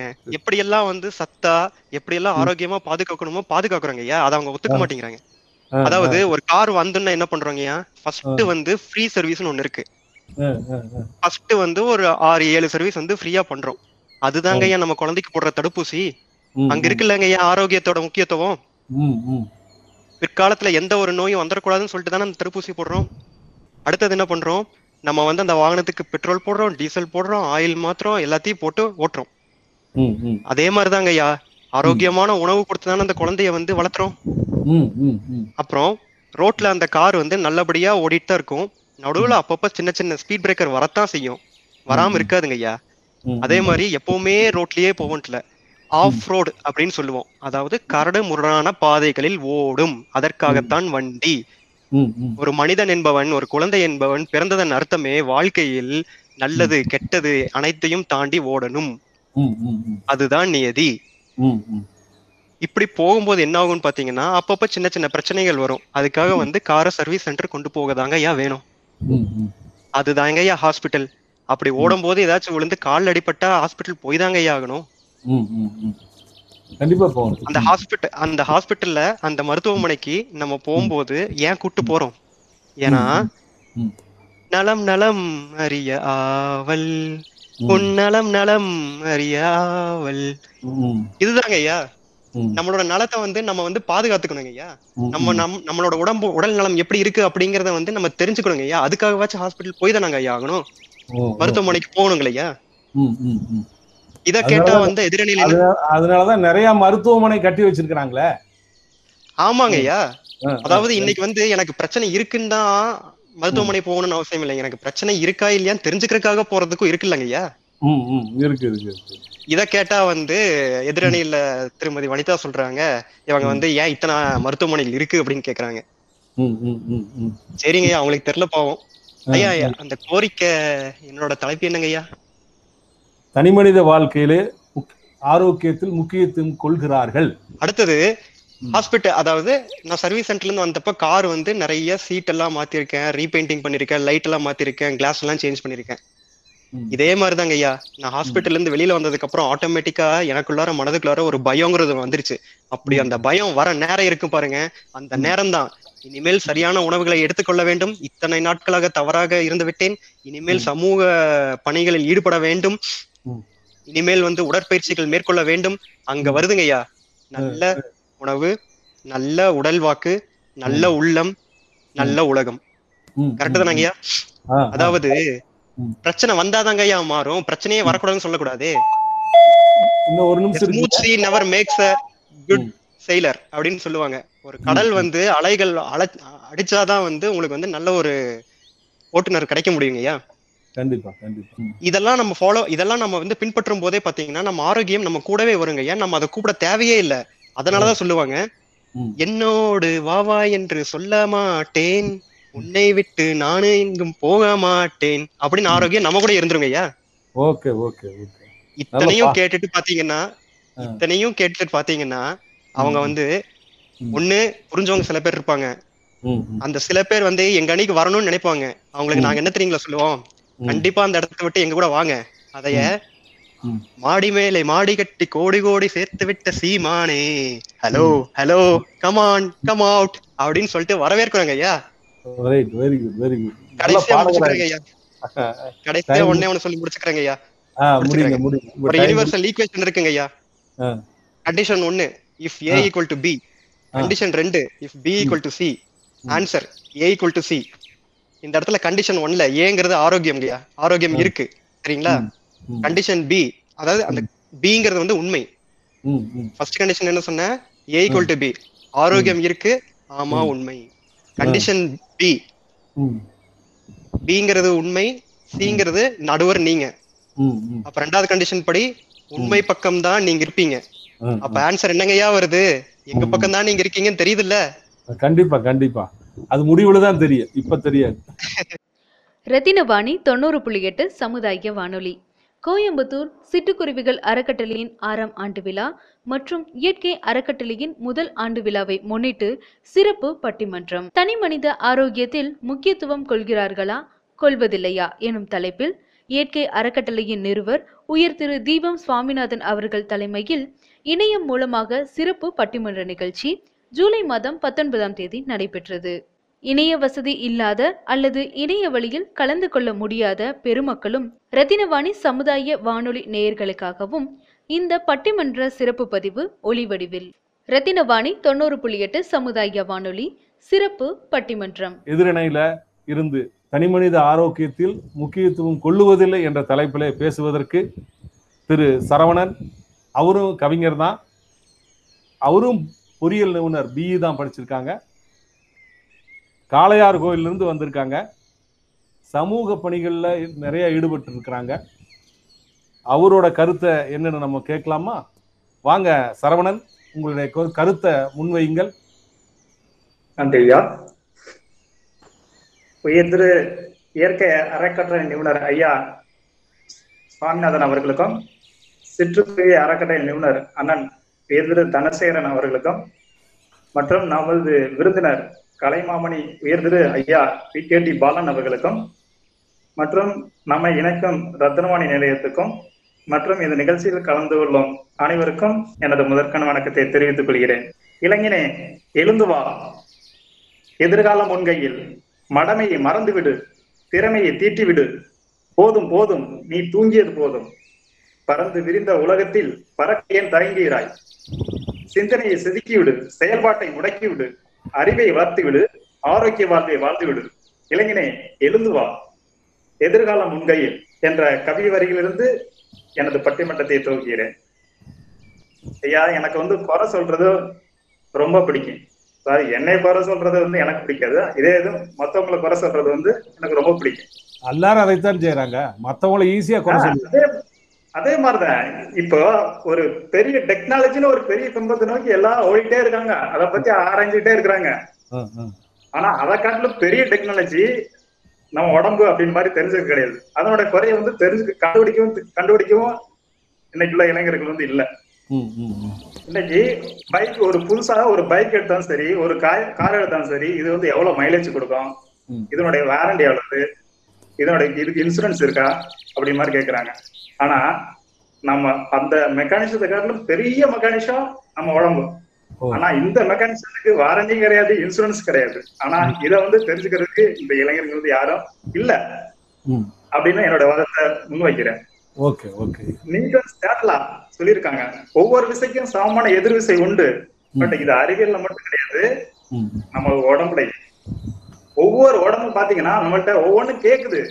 காலையில எந்திரிச்சு குளிக்கிறதுல இருந்து வயிறு பசிக்குதா சாப்பிடு டயர்டா இருக்கா தூங்குது தூங்கு அப்படின்னு ஒவ்வொன்றும் சொல்லுது. ஆனா ஒவ்வொரு விஷயத்தையும் நம்ம வந்து காது கொடுத்து கேட்கறது கிடையாது. ஏன்னா டெக்னாலஜி டெக்னாலஜி அப்படின்னு சொல்லிட்டு ஒரு பெரிய கும்பத்தை நோக்கி ஓடி நம்மளுடைய ஆரோக்கியத்தை கெடுத்துக்கிட்டு தான் இருக்கிறோம். அதாவது ஒரு தொழில்நுட்பம் சார்ந்த ஆரோக்கியத்துல எடுத்துக்கிட்டோம் அப்படின்னா இன்னைக்கு மொபைல் போன் வந்து பெரிய பிரச்சனையா இருக்கு. இன்னைக்கு உங்கள்ட்ட ஒரு உங்கள்ட்ட பெர்சனலா ஒரு மொபைல் வச்சிருப்பீங்க அபிஷியலா ஒண்ணு வச்சிருப்பீங்க. அப்புறம் வந்து வாட்ஸ்அப் ஒண்ணு பேஸ்புக் ஒண்ணு இப்படி ஏகப்பட்ட மொபைல் வந்து இன்னைக்கு யூஸ் பண்ணிட்டு இருக்காங்க. இன்னைக்கு குழந்தைகள் பாத்தீங்கன்னா மொபைல்ல வந்து போனை யூஸ் பண்ணா கண்ணுக்கு ப்ராப்ளம் அப்படி மாதிரி சொல்லி கொடுத்தாங்க. இப்ப ஆன்லைன் கிளாஸ் வேற. அதே அது மட்டும் இல்ல. இப்ப இப்ப உள்ள இப்ப உள்ள குழந்தைங்க விளையாடுறத வந்து யாராவது பார்க்க முடியுத வெளியில. இதே இது கொஞ்ச நாள் கொஞ்ச காலத்துக்கு முன்னாடி பாத்தீங்கன்னா எல்லா குழந்தையும் வெளியில மண்ணுல விளையாடும். நல்லா வேர்க்கும் நல்லா பசிக்கும் நல்லா ஹெல்த்தா இருக்கும். ஆனா இன்னைக்கு உள்ள எங்க எங்க இருக்க கேட்டா அங்க வீட்டு மூலையில இருக்கு.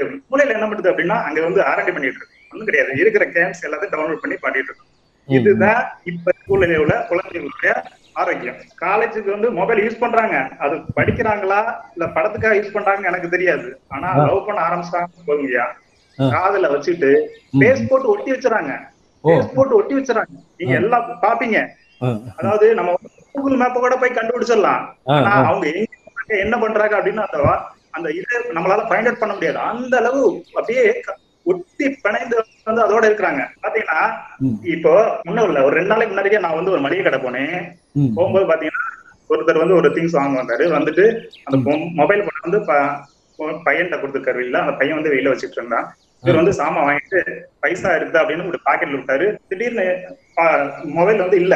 அப்படியே ஷாக் ஆயிட்டாரு கடன்னு அப்படியே வருது அப்படியே பதட்டம் ஆயிட்டாரு என்ன அப்படின்னு கடைக்காரர் கேட்டா இல்ல mobile phone mobile phone mobile phone உங்க குழந்தைகிட்ட கொடுத்துட்டு நீங்க இங்க இப்படி தவிக்கிறீங்க அப்படி மாதிரி சொன்னா அதாவது அதாவது நான் ஏன் சொல்ல ஒரு நிமிஷம் நம்மகிட்ட மொபைல் போன் இல்லைனாவே. அப்படி படுத்து வைக்கிறாங்க அந்த அளவு இன்னைக்கு வந்து மொபைல் யூசேஜ் வந்து பண்ணிட்டு இருக்காங்க. இப்படி மொபைல் போன் பண்றதுனால அதுல இருந்து வர்ற கதிர்வீச்சு கண்ணு காது நரம்பு மண்டலத்தை எல்லாத்தையும் பாதிக்குது. பாதிக்குன்னா எல்லாருமே பதினோராவது விழா ஏத்துட்டாங்களே மொபைல் போன் இல்லாத ஆளே இல்லையே. யூஸ் பண்ணுங்க. அளவுக்கு மீறி யூஸ் பண்ற அளவுக்கு மீறி யூஸ் பண்றதுனால இதனோட நம்ம எல்லா ஆரோக்கியத்தையும் இன்னைக்கு நம்ம கெடுத்துக்கிட்டு இருக்கிறோம். சோ இந்த விதத்துல பாத்தீங்கன்னா தொழில்நுட்பம் சார்ந்த ஆரோக்கியத்துல வந்து அக்கறை கொள்றது கிடையாது. அதுக்கடுத்து பாத்தீங்கன்னா. உணவு முறை சார்ந்த ஆரோக்கியம் எடுத்துக்கிட்டோம்னா எங்க தாத்தா பாட்டி எல்லாம் கம்பு வரகு சிறுதானியம் அப்படிலாம் யூஸ் பண்ணிட்டு இருக்காங்க. ஏன் ஐயா எங்க ஐயா தொண்ணூறு வயசு வரை வந்தாரு அவர். பசிக்காக மட்டும்தான் சாப்பிட்டாரு சாப்பிட்டதுக்காக வேலை செஞ்சாரு.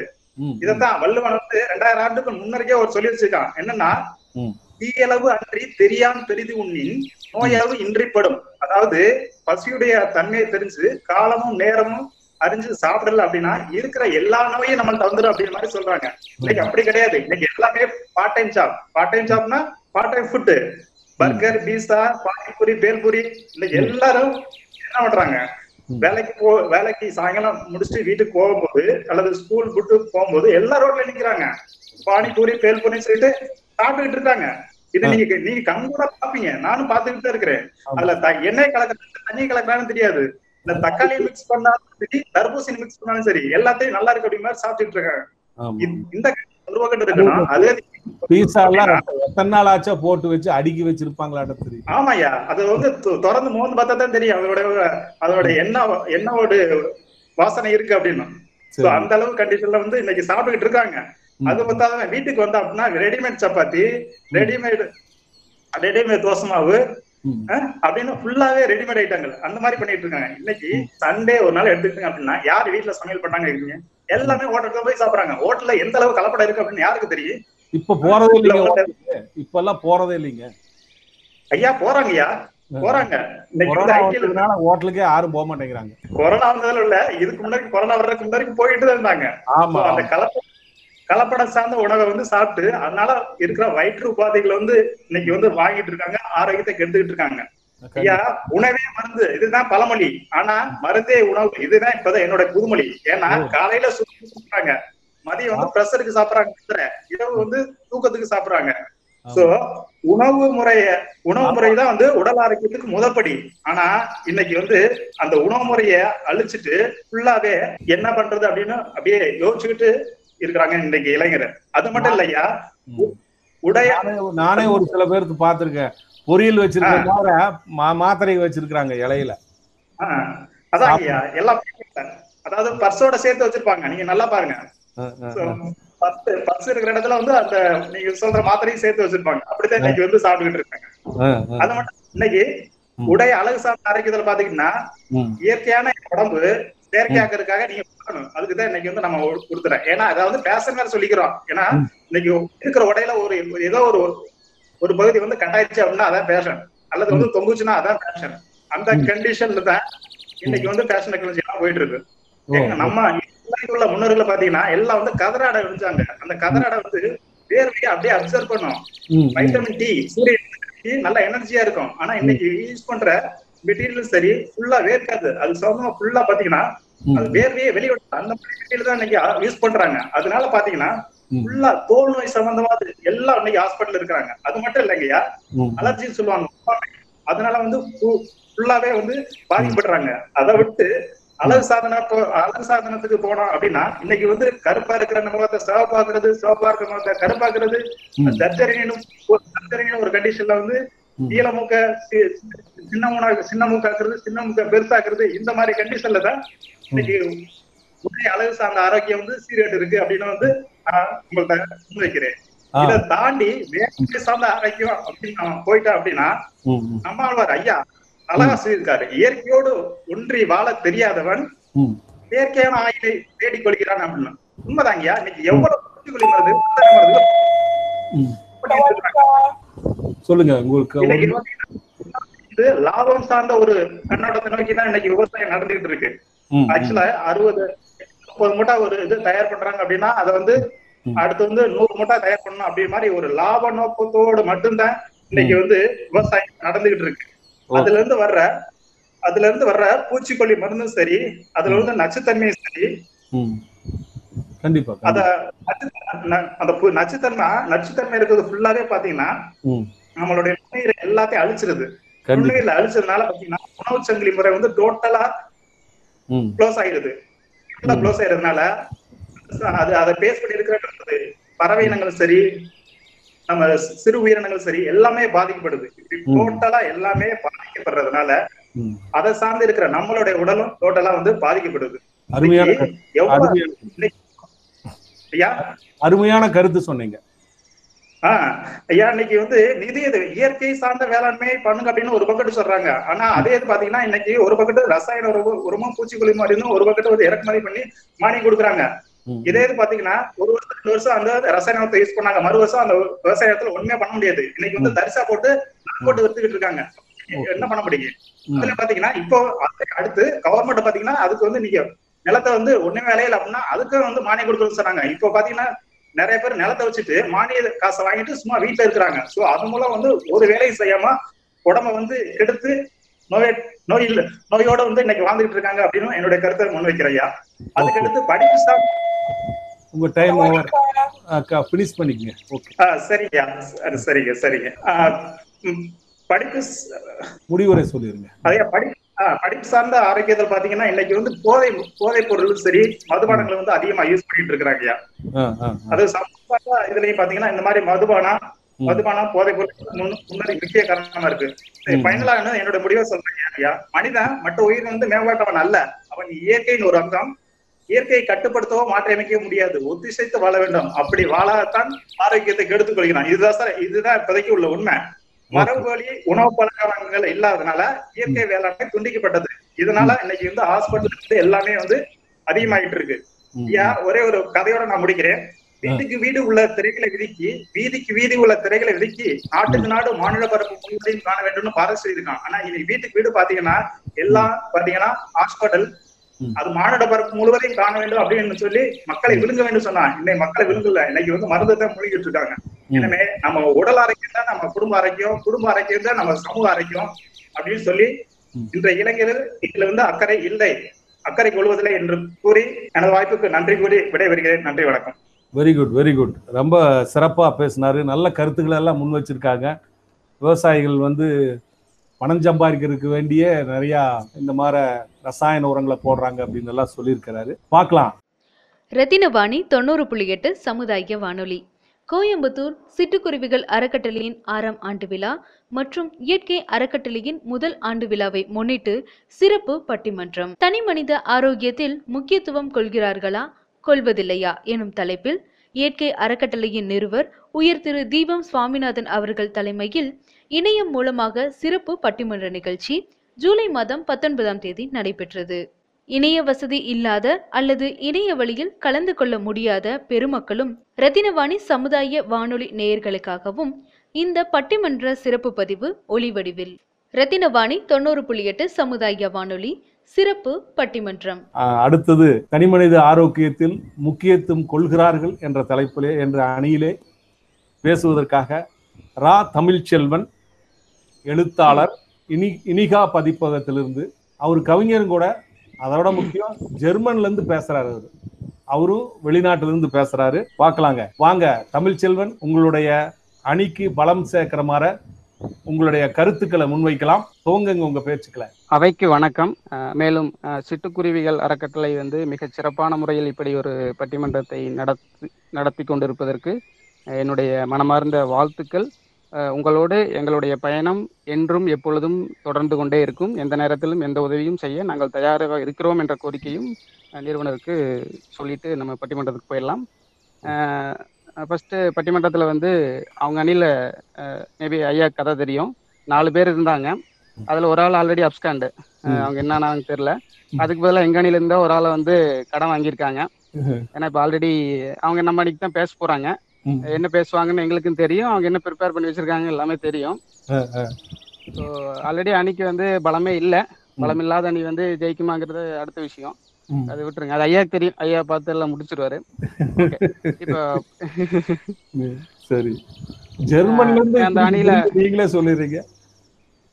இல்ல இல்ல. அதை உங்க கையிலே விட்டுருங்க. நான் முடிவு சொல்றதுக்கு எனக்கு அதிகாரம் இல்லைங்க ஐயா. சரி. அது. பலமில்லாத அணியில முதல்ல பேசுனாங்க. யோகா பயிற்சியாளர் வனிதா வந்து ஏதோ வந்து சிறுதானியங்கள் சாப்பிட்டா வந்து மூணு வேளையும் சாப்பிட்டா பிரச்சனை வந்துரும். அது ம். ஏதோ பீஸா பர்கர் கம்பெனில காசு வாங்கிட்டு வந்த மாதிரியே பேசுனாங்க. காலையில கம்பு தோசை சாப்பிடுங்க மதியம் சோளச்சோறு சாப்பிடுங்க நைட் பருப்பு வடை ஈவினிங் ஸ்நாக்ஸ் பருப்பு வடை சாப்பிடலாம். நைட்டுக்கு சாம உப்புமா செய்யலாம். ஒன்றும் தப்பு இல்லை. சிறுதானியம் நம்ம எங்க அப்பா எங்க தாத்தா எல்லாமே வந்து சோளச்சோறு கம்பு சோறு சாப்பிட்டு விவசாயம் பண்ணி என்னை படிக்க வச்சு இன்ஜினியர் ஆக்கி கையில் எழுத்தாளராக்கி கவிஞராக்கி எல்லாம் பண்ணாங்க. ஸோ சிறுதானியங்கள் வந்து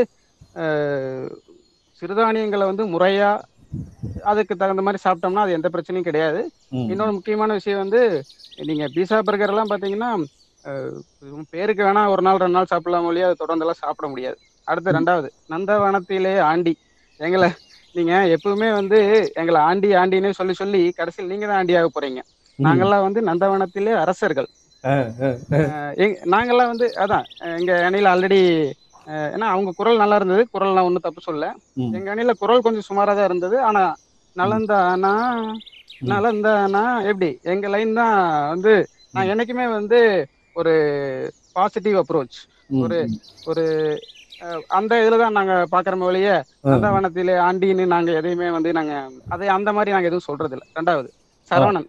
குறை கண்டுபிடிக்கிறதுலயே ஒரு மிகப்பெரிய மன்னரா இருப்பார் போல் இருக்கு. வீட்டுல மனைவி கிட்ட எல்லாம் போய் சொல்லிடாதீங்க. அப்புறம் நைட்டு பிரச்சனை. அடிதடி பரம்பரை குற்றம் கண்டுபிடிக்கிறதுலயே சிறந்தவர் அப்பா இவரு. அப்படிங்கிறீங்க. ஆமா ஆமா அவரு கண்டிப்பா கண்டிப்பா. அதை விட என்னன்னா அவரு இந்த நாடே இந்த உலகமே வந்து ஹாஸ்பிட்டல்ல தான் இருக்கிற மாதிரி பூராவே நோயாளிகளா இருக்கிறாங்க. எல்லாரும் டெய்லி காலையில பத்து மாத்திரை நைட் மத்தியானம் பத்து மாத்திரை நைட்டு பத்து மாத்திரை சாப்பிட்டது தூங்குறாங்க அப்படி மாதிரி சொல்றாரு. உங்களுக்கே தெரியும். கொரோனா விட்டுருங்க. கொரோனாங்கிறது எங்க பிரவீன் சொன்ன மாதிரி ஒரு விருந்தினர். அந்த விருந்தினருக்கு நாங்க என்னென்ன கொடுக்கணுமோ அதை கொடுத்து அனுப்பிச்சு விட்டுருவோம். கொரோனா வந்து நம்மளுக்கு ஒரு விஷயமே கிடையாது. எங்களுக்கு முன்னோர்கள் கொடுத்த எல்லாமே இருக்கு. கபசுர குடிநீர்ல இருந்து எல்லாமே நாங்க இருக்கு. அதை. வந்து போதுமான முறையில் எடுத்துட்டு இருக்கிறோம். அவர் சொன்ன மாதிரி உலகம் மிக சிறப்பா இயங்கிட்டு இருக்கு. நல்ல மருத்துவமும் இருக்கு. நல்ல உணவுப் பொருட்களும் இருக்கு. அடுத்தது நம்ம சுகுணா மேடம் பேச வருவாங்க. அவங்க பேசுறது நேத்து அதாவது அவங்கவுங்க அணி நேத்து எங்க அணில இருந்து இந்த இந்த அணிக்கு வந்துட்டாங்க அதனால அவங்க ஆல்ரெடி நம்ம அணிக்கு பார்த்து தான் பேச போறாங்க கடைசியா மருத்துவர் பேசுவாரு. அது மருத்துவருக்கு நம்ம தனசேகர் வந்து எல்லாம் பக்காவா ஸ்கெட்ச் போட்டு வச்சிருக்கோம் மருத்துவரையும் தூக்கிடுவோம். அடுத்தது இப்போ நம்ம பிரவீன் வந்து மூணு ஊ சொன்னாரு அதே மூணு ஊ தான் நானும் சொல்றேன். உணவு. உடற்பயிற்சி உறக்கம். உணவு உணவு. பாத்தீங்கன்னா இன்னைக்கு பாத்தீங்கன்னா அஹ், மறுக்கவே முடியாது. இயற்கை அங்காடிகள் வந்து பல்கி பெருகி அதாவது பாத்தீங்கன்னா நான் நான் வேலை செய்யற நான் எனக்கு தெரிஞ்ச உண்மையிலேயே பார்த்த சில விஷயங்கள் வந்து என்னன்னா நான் சரவணம்பட்டி ஏரியால அதிகமா போறேன். நீங்க வந்து பழகிருப்பீங்கன்னு நினைக்கிறேன். அங்க வந்து நற்றிணை தேன்திணை இருக்கு. அங்க வந்து பாத்தீங்கன்னா ஆரம்பத்துல அவர் வந்து செந்தில் வந்து ரொம்ப கஷ்டப்பட்டார். என்ன ஆகுமோ எப்படி ஆகுமோ இன்னைக்கு பாத்தீங்கன்னா செந்தில் வந்து மிகப்பெரிய அதாவது அவர் நற்றிணைன்னு ஒன்று ஆரம்பிச்சாரு. அதுல பாத்தீங்கன்னா எப்படி மக்கள் வருவாங்க போவாங்க அப்படிங்கும்போது இன்னைக்கு வந்து ஒரு மிகப்பெரிய அந்த கடையில வந்து வியாபாரம். அதுக்கப்புறம் ஒரு தேன்திணி ஒன்று ஆரம்பிச்சிட்டாரு. நீங்க நட்டனைக்கு போனீங்கன்னா கண்டிப்பா பாத்தீங்கன்னா வரகு முறுக்கு தென லட்டு ம். கம்பு கருப்பட்டி இதெல்லாம் நீங்க சாப்பிடணும். ஏன்னா அங்க வந்து கூட்டம் பயங்கரமா போயிட்டு இருக்கு ஏன்னா நீங்க நீங்க வேணா சொல்லுங்க. நான் வேணா செந்தில்கிட்ட அப்பாயின்மெண்ட் வாங்கி டோர் டெலிவரி கூட நாங்க பண்றோம். அதுல ஒன்றும் மாற்றம் இல்லை. தேன்திணிக்கு வந்து நீங்க போனீங்கன்னா அதுலயே பாத்தீங்கன்னா ஈவினிங் ஸ்நாக்ஸ் எல்லாம் இருக்கும். நீங்க கோவக்காய் பஜ்ஜி நீராபானம் நீராபானம். எல்லாம் பாத்தீங்கன்னா மிக சிறப்பான முறையில வந்து தேங்காய் பால். இதெல்லாம் மிக சிறப்பான முறையில கொடுத்துட்டு இருப்பாரு உங்களுக்கு எது வேணாலும் என்னோட நம்பரை நீங்க தொடர்பு கொள்ளலாம். ஐயா உங்களுக்கும் சொல்றேன். எது வேணாலும் தொடர்பு கொள்ளுங்க. செந்தில் நம்பர் கொடுக்குறேன். நீங்க சிறப்பான உணவுகள் நீங்க சாப்பிடலாம். ஸோ அதெல்லாம் இருக்குது. அது வந்து ஆரோக்கியத்தில் முக்கியத்துவம் கொள்வதற்காகத்தான் இவ்வளவு பெரிய மிகப்பெரிய கூட்டம் வந்து வந்திருக்கு. இதே மாதிரி பாத்தீங்கன்னா நம்ம பல்வேறு ஊர்ல பாத்தீங்கன்னா இயற்கை அங்காடிகள் நானே வாரச்சந்தை இயற்கை அங்காடி வச்சிருக்கிறேன். நானே தீபம் இயற்கை அங்காடி வச்சிருக்கிறேன். கண்டிப்பாங்க ஐயா. அந்த மாதிரி இன்னைக்கு இயற்கை அங்காடி ஏன்னா ஐயாக்கே தெரியும் வருமானம் எப்படி வருதுன்ட்டு. ஏன்னா இயற்கை அங்காடியில வந்து நம்ம வருமானத்திற்காக பண்ணாட்டியுமே வந்து அது ஒரு ஹிடனா ஒரு மறைமுக வருமானமா அது வந்துட்டே தான் இருக்கும் அது உங்களுக்கு பெருசா தெரியாட்டியுமே. மறைமுகமா அது ஒரு மிகப்பெரிய வருமானமா இருக்கும். விவசாயிகளுக்கு வந்து ஒரு பேரானந்தம். இப்ப நான் வந்து பொண்ணு எடுத்துக்கிறது புளியம்பட்டி. புளியம்பட்டி ஒரு விவசாய பூமி. அங்க பாத்தீங்கன்னா ஐந்துணைன்னு ஒருத்தர் வச்சிருக்காரு. அவர் பாத்தீங்கன்னா விவசாயி கிட்ட இருந்து நேரடியாக பொருளை கொள்முதல் பண்ணி கொண்டு வந்து கொடுக்குறாரு. நீங்க மற்ற டிபார்ட்மெண்ட் ஸ்டோர்ல அதே எங்க என் சின்னமானார் வந்து டிபார்ட்மெண்ட் ஸ்டோர் வச்சிருக்காரு அவர்கிட்ட கேட்டா என்னங்கிறாரு? இந்த ஐந்துணை எல்லாம் வந்ததுக்கு அப்புறம் நம்மளுக்கு வியாபாரமே இல்லப்பா. டிபார்ட்மெண்ட்டுக்கே ஒருத்தர் வர மாட்டேறாங்க எல்லாம் வந்து ஐந்துணைக்கே போயிட்டு இருக்காங்க என்ன பண்றது அது அப்படிதான். அது வந்து ஆரோக்கியத்துல வந்து மக்களுக்கு வந்து மிகப்பெரிய விழிப்புணர்வு வந்துருச்சு. நீங்க. டிபார்ட்மெண்ட் ஸ்டோர்ல வேணா நீங்க அன்னைக்கு சம்பாரிச்ச மாதிரிலாம் சம்பாதிக்க முடியாது. நீங்களும் கொஞ்சம் நல்லதை கொடுங்க அப்படின்னு சொல்லிட்டு வந்தேன் நான் சினிமாமனார் கிட்ட அது வந்து உடற்பயிற்சி. இது வந்து உணவு. உணவுல வந்து. இன்னைக்கு பீஸா பர்கர் கடையெல்லாம் பாத்தீங்கன்னா மேபி இப்ப நம்ம நான் ஐடி கீரணத்து ஐடில தான் இருக்கிறேன். நூறு கடை இருந்தது பீஸா பர்கர் கடைங்க. இன்னைக்கெல்லாம் பாத்தீங்கன்னா ஒரு மாறிட்டே இருக்குது. நாலு நாளைக்கு வச்சிருக்கிறேன் அப்புறம் போயிடுறான். ஏன்னா வருமானம் இல்லை அவனுக்கு. ஏன்னா அது வந்து பெருசா ஒரு ஈர்ப்பு இல்லை. மேபி ஒரு ஒரு காதல் மாதிரி வந்து ஒரு ஈர்ப்பு தான் இருக்கும் இல்லையா? அதுக்கப்புறம் பாத்தீங்கன்னா பெருசா அதுல ஒரு ஒரு ஒரு கண்டினியூட்டியே அதுல இருக்காது. நான் இப்ப மதுரையில பாத்தீங்கன்னா ஒரு பெரியவர் பாத்தீங்கன்னா தொண்ணூத்தாறு வயசுல இப்ப இறந்தாரு. அவர் வந்து ஒரு பத்து ரூபாய்க்கு நல்ல சுவையான ஆரோக்கியமான உணவு கொடுத்துட்டு இருந்தார் ஒரு பெரியவர். அவர் வந்து இன்னைக்கு எல்லா செய்தி சேனலும் எல்லாரும் வந்து உலகம் பூரா அவருக்கு பிராட்காஸ்ட் பண்றாங்க. ஒரு நல்ல இயற்கையான உணவு கடை வச்சிருந்தங்காட்டி தான் அவருக்கு வந்து இவ்வளவு பேரு புகழ். எந்த பீஸா கடைக்காரனையும் பர்கர் கடைக்காரனையும் நம்ம ஒன்றும் ப்ரமோட் பண்றதே இல்லை. ஸோ நல்ல உணவு நல்ல பொருட்களை கொடுக்குற அத்தனை பேரும் அங்கீகரிக்கப்படுவார்கள் மக்களால். அது வந்து இன்னைக்கு மிகப்பெரிய அளவில் பெருகி இருக்கிறது. அது முக்கியமான காரணம் ஆரோக்கியத்தை அவங்க இம்ப்ரூவ் பண்றதுக்காகத்தான் இது வந்து உணவு. ரெண்டாவது பாத்தீங்கன்னா உடற்பயிற்சி. நம்ம இதே உடற்பயிற்சிக்கு பாத்தீங்கன்னா இன்னைக்கு வந்து பெரும்பாலான மக்கள் எல்லாத்தையுமே வேணாம். வேண்டாம் பெரும்பாலான மக்கள் வந்து உடற்பயிற்சிக்கு மிகுந்த முக்கியத்துவம் கொடுக்குறாங்க. நடைப்பயிற்சி ஏன்னா இப்ப மருத்துவர் அடுத்து சொல்ல போறாரு. மருத்துவர் வந்து இன்னைக்கு நடைப்பயிற்சியில இல்லைன்னு அவர் சொல்ல முடியாது. ஏன்னா அவரே போனாலும் மாத்திரை கொடுக்க மாட்டாரு. நீங்க ஒரு நாலு நாளைக்கு வந்து ஃபர்ஸ்ட் இதெல்லாம் உடலை வந்து பக்குவமா உடற்பயிற்சி பண்ணுங்கன்னு சொல்லுவாரு.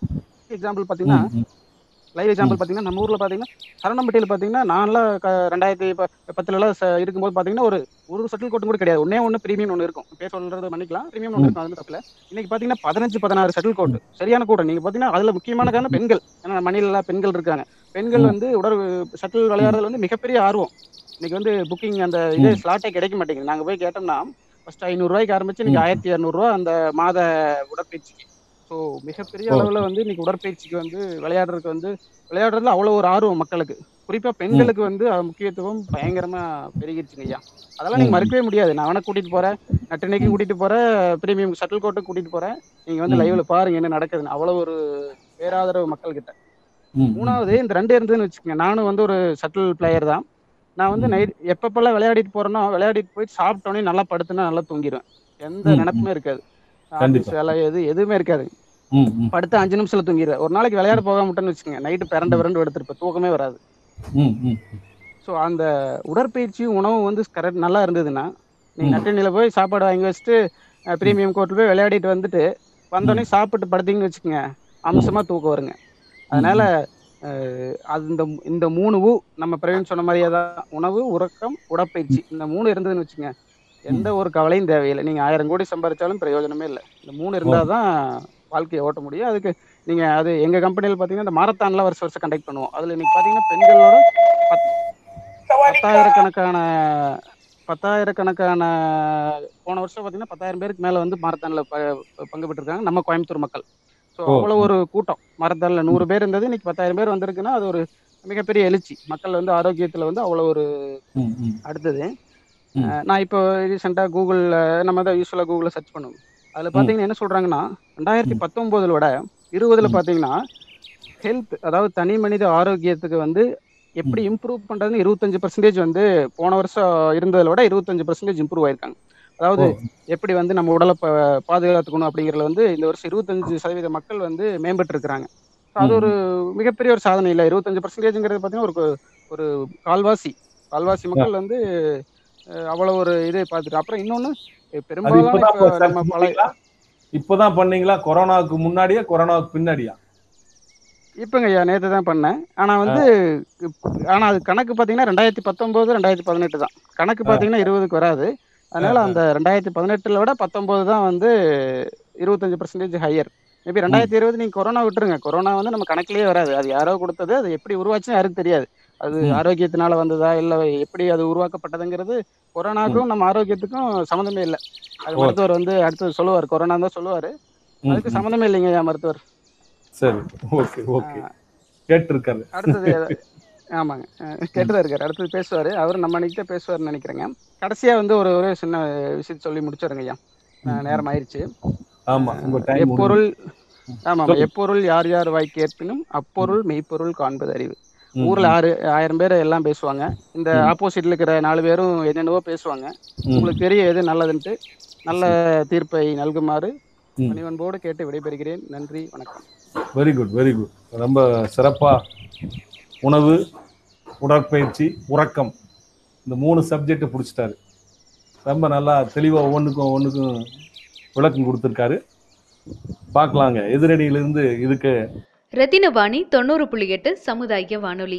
கோயம்புத்தூர் சிட்டுக்குருவிகள் அறக்கட்டளையின் ஆறாம் ஆண்டு விழா மற்றும் இயற்கை அறக்கட்டளையின் முதல் ஆண்டு விழாவை முன்னிட்டு சிறப்பு பட்டிமன்றம். தனி மனித ஆரோக்கியத்தில் முக்கியத்துவம் கொள்கிறார்களா? கொள்வதில்லையா? எனும் தலைப்பில் இயற்கை அறக்கட்டளையின் நிறுவர் உயர் திரு தீபம் சுவாமிநாதன் அவர்கள் தலைமையில் இணையம் மூலமாக சிறப்பு பட்டிமன்ற நிகழ்ச்சி ஜூலை மாதம் பத்தொன்பதாம் தேதி நடைபெற்றது.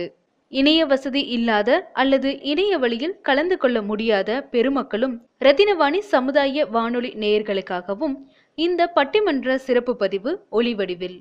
ரத்தினவாணி தொண்ணூறு புள்ளி எட்டு சமுதாய வானொலி சிறப்பு பட்டிமன்றம். அடுத்து விளக்கம் கொடுக்கறதுக்காக வரப்போறாங்க.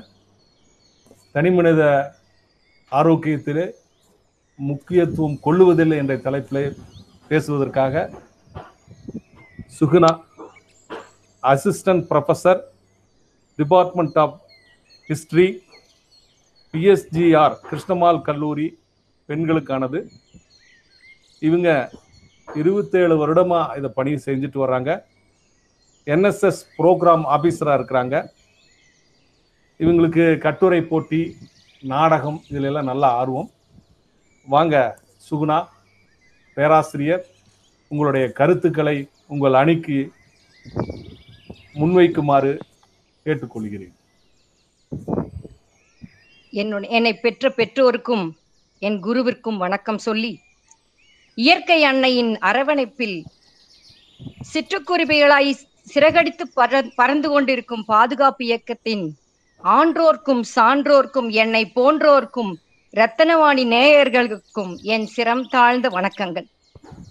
ஐயா எனக்கு முக்கியமா ரெண்டே ரெண்டு கேள்விங்க ஐயா. நீங்க கேள்வி வேற கேட்க கூடாதுன்றீங்க இருந்தாலும் நான் கேட்டுதான் ஆகணுங்க ஐயா. நம்ம இவங்க நம்ம தலை நம்ம பேராசிரியர் மேகலா அவர்கள் மிகவும் ஆராய்ச்சியில் சிறந்தவர். பிரவீன் ஐயா சுவிட்சர்லாந்துல இருந்து நம்ம இந்தியாவை விட்டு எப்ப போனாருன்னு தெரியல. அவருக்கு திடீர்னு நம்ம இந்தியாவை மறந்துட்டாருன்னு நினைக்கிறேன். அதை விட தமிழ் செல்வன் ஐயா பேசினார். எனக்கு என்ன ஒரு சந்தேகம்னாங்க. நலந்தானான்னு பாடுறாங்க. நல்லா இருக்கீங்களான்னு கேக்குறாங்க. இதுல என்ன சந்தேகம்னு நான் கேக்குறேன் அவங்களுக்கு. இது ஒரு பிரச்சனைங்கய்யா. இன்னொன்னுங்கய்யா. பட்டிமன்ற தலைப்பே என்னங்கய்யா? எல்லாரும் ஆரோக்கியமா இருக்கிறாங்கன்னா இந்த பட்டிமன்றம் எதுக்கு. முதல் கேள்வி. நீங்க சமுதாயத்துல விழிப்புணர்வை ஏற்படுத்தணும்னு நினைச்சீங்க. அதுக்காக தான் இந்த பட்டிமன்றம். ஐயா ஆசைப்பட்ட எல்லாத்தையும் காசு இருந்தா வாங்கலாம். ஆனா அம்மாவை வாங்க முடியாது. அதே மாதிரி உங்க உடல் ஆரோக்கியத்தை நீங்க காசு கொடுத்து வாங்க முடியாது. நீங்களே உங்களை டிசைன் பண்ணி ரெடி பண்ணிட்டாதான் உண்டு. உங்களுக்கு ஆசை இருக்குது. இங்க எதிரணியில இருக்கிற அத்தனை பேத்துக்கு ஆசை இருக்குது. நான் வந்து இன்னைக்கு காலையில நேத்து மேகலா மேடம் சொன்னாங்க எட்டு போடுறாங்கன்னு சொல்லி போய் பார்க்கலான்னு போனா காதுல போனே ஹெட்போனே மாட்டிட்டு இந்த தெற்கே வடக்கே நடந்துட்டு இருக்காங்க. அவங்க எங்கெங்கயா எட்டு போடுறாங்க? எட்டு போடுற அளவுக்கு அவங்க உடம்பு ஆ, ஆ. நீங்களே சொல்லுங்கய்யா. இப்போ உட- உடல் ஆரோக்கியமா இல்லைனாலதான் ஆஸ்பத்திரிக்கு அங்கங்க இருக்குது. இவர். சொன்னாரு கார் மெக்கானிக்காமா கார் வாங்குறாராமா. ஐயா குழந்தையும் காரு ஒண்ணுங்களா ஐயா அங்கங்க குழந்தைய கருத்தரிப்பு மையங்கள் வந்ததுக்கு காரணம் என்னய்யா? யோசிக்க சொல்லுங்கய்யா கொஞ்சம். நம்ம. சாப்பிடுற உணவுல மலட்டுத்தன்மை உருவாக்கக்கூடிய பொருட்கள் இருக்குதுங்கய்யா. அவருக்கு அது தெரியாதுங்களா ஐயா நீங்களே சொல்லுங்கய்யா. ஆ, உங்களை வேற மிரட்டி மூணு தடவை சொல்ல வச்சு தீர்ப்பு வாங்குறாங்க. நீங்க ஆயிரம் தடவை சொன்னீங்கனாலும் தீர்ப்பு இதுதான். என்னன்னா உலகத்துல இருக்க அத்தனை பேர் ஏத்துக்குவாங்க. இன்க்ளூடிங் அவங்க கூட ஏத்துக்குவாங்க. ஏன்னா இன்னைக்கு காலையில அவங்க சாம சாப்பாடா சாப்பிட்டாங்க ஐயா. கேளுங்கய்யா நீங்க. ம், அவன்ல வச்ச ரொட்டியை சாப்பிட்டிருப்பாங்க. நான் போன்ல பார்த்த வீடியோ கால்ல அவரை. நீங்களே சொல்லுங்கய்யா. ஆ, தனி மனித ஆரோக்கியத்துக்கு முக்கியத்துவம் இருந்துச்சு. அவங்க சிந்து நான் வந்து ஒரு வரலாற்று ஆசிரியர். எனக்கு தெரிஞ்ச சிந்து சமவெளி நாகரிகத்துல இருந்தாங்க. ஏன்? எங்க பாட்டி எங்க அம்ச்சி வந்து எனக்கு சாப்பாடு கொடுத்தாங்க. எப்படி கொடுத்தாங்க? ஒருத்தரா கொடுத்தாங்க. கூட்டு குடும்பமா இருந்தாங்க. மாமா அத்தை சித்தி சித்தப்பா குழந்தைங்க எல்லாம் ரவுண்டா உட்காருவாங்கய்யா. ம், எவ்வளவு சாப்பிடுவோம்னே நமக்கு தெரியாதுங்க. கை சோறு உருட்டி கொடுப்பாங்க. அதுல எத்தனை சாப்பிட்டோமோ நம்ம மறந்து நம்ம சாப்பிடுவோங்கய்யா ம். அதுல இருந்த பாசமும் அன்பு உற்சாகம் யாருகிட்டங்க இப்ப குடுக்குறாங்க? தனி கொடுத்தன உடனே கல்யாணம் தனி கொடுத்தனம் போயிடுறாங்களே. அதுதாங்க ஐயா. அம்மா காலையில செஞ்சு டிஃபன் பாக்ஸ் எங்க அணியில சொன்னாங்க பாத்தீங்களா? டிஃபன் அவங்களே அதைத்தான் பண்றாங்க. டிஃபன்ல போட்டு ஸ்பூனை வச்சு தண்ணி பக்கத்துல வச்சு போறாங்க ஐயா. நானே காலேஜ் போயில என் பையனுக்கு ஜூஸ் போட்டு சாப்பாடு போட்டு டிஃபன்ல வச்சுட்டு போறாங்க ஐயா. நான் எனக்கு ஆரோக்கியமா இருக்குன்னு ஆசைதாங்க ஐயா. ஆனா என்னால முடியலைங்க ஐயா. அதைத்தான் நான் இப்ப சொல்லிட்டு இருக்கிறேன். நாம அத்தனை நேயர்களும் யோசிங்க உங்களோட வாழ்க்கைய கால அட்- அட்டவணை போடுங்க. நீ நல்லா தண்ணி குடிக்கிறியா? முதல்ல எட்டு லிட்டர் தண்ணி யாராச்சும் குடிக்கிறாங்களான்னு கேளுங்கய்யா எதிர் அணியில. ஐயோ, கேட்டு எட்டு எனக்கு லிட்டர் பதில். எட்டு- லிட்டர் எல்லாம் குடிக்க கூடாது மூணு லிட்டர் தான் சரி அதையாவது குடிக்கிறாங்களா? ஒரு லிட்டர் குடிக்கிறாங்களான்னு கேளுங்கய்யா நீங்க. ஒரு லிட்டராவது குடிக்கிறாங்களான்னு கேளுங்கய்யா. நாலு லிட்டர் எல்லாம் குடிக்கிறாங்க பாரு. அவரு கை தூக்குறாரு ஆஹ், இவரு சுவிட்சர்லாந்துல இருந்து பேசுறவரு. ஐயா அவர் வந்து அவன் எதி- எதிரணி எனக்கு ரொம்ப சந்தோஷம் ஆரோக்கியமா இருக்கணுங்கிற ஆசையில தாங்க இத்தனையும் நான் பேசிக்கிட்டு இருக்கேன். நான் அந்த அணில இருந்து இங்க வந்தேன்னா நான் யோசிக்க வச்சுட்டாங்க என்னைய. அதனால சிந்திச்சு செயல்படுறேங்க ஐயா. இங்க வந்துட்டேங்க. ஏன்னா எனக்குள்ளேயே யோசிச்சு பார்த்தேங்க ஐயா. இதுதாங்க ஐயா உண்மை. இன்னொரு விஷயங்கய்யா காலையில நான் காலேஜுக்கு போறேங்கய்யா. எட்டு மணிக்கு காலேஜுங்க என்னால டிஃபன் சாப்பிட முடியாதுங்கய்யா. பத்து மணி பத்தரை ஆயிருங்கய்யா காலையில டிஃபன் சாப்பிடறதுக்கு. நீங்க இந்த கா என்னை விடுங்கய்யா. இந்த காலத்துல இருக்க பசங்க எத்தனை மணிக்குங்க எந்திரிக்கிறாங்க வீட்டுல பதினோரு மணிக்கு காலையில டிஃபனு நாலு மணிக்கு லஞ்சு நைட்டு பதினொன்றரைக்கு டிஃபன் டின்னர் சாப்பிடுறாங்க ஐயா எங்கெங்கயா அவங்க நேரத்தோட தூங்குறாங்க? எந்த நேரத்தோட எந்திரிக்கிறாங்க? யாரு உடற்பயிற்சி பண்றாங்க? வாங்கி எத்தனை பேர் மிஷின் வச்சிருக்காங்க ஐயா ஆனா யாருமே வேலை செய்யறது இல்லைங்க ஐயா. கண்டிப்பா. தூங்குறது லேட் ஆயிருது. லேட் ஆயிருது. பூரா லேப்டாப்ல நோண்டுறது செல்லுல நோண்டுறது. அப்புறம் எப்படி ஆரோக்கியம் வரும்? அதாங்க நான் எங்க சொந்தக்காரர் வீட்டுக்கு போயிருந்தேங்க ஐயா. உள்ள போறேங்க ஐயா. காலிங் பெல்ல நாலு தடவை மாத்திரம் யாருமே எட்டி பார்க்கல. கதவு திறந்திருக்குதுங்கய்யா உள்ள போய் பார்த்தாங்க ஐயா. எல்லாரும் காதுல ஹெட்போன் அம்மா ஒரு பக்கம் அப்பா ஒரு பக்கம் பையன் ஒரு பக்கம் எல்லாம் உட்கார்ந்திருக்காங்க.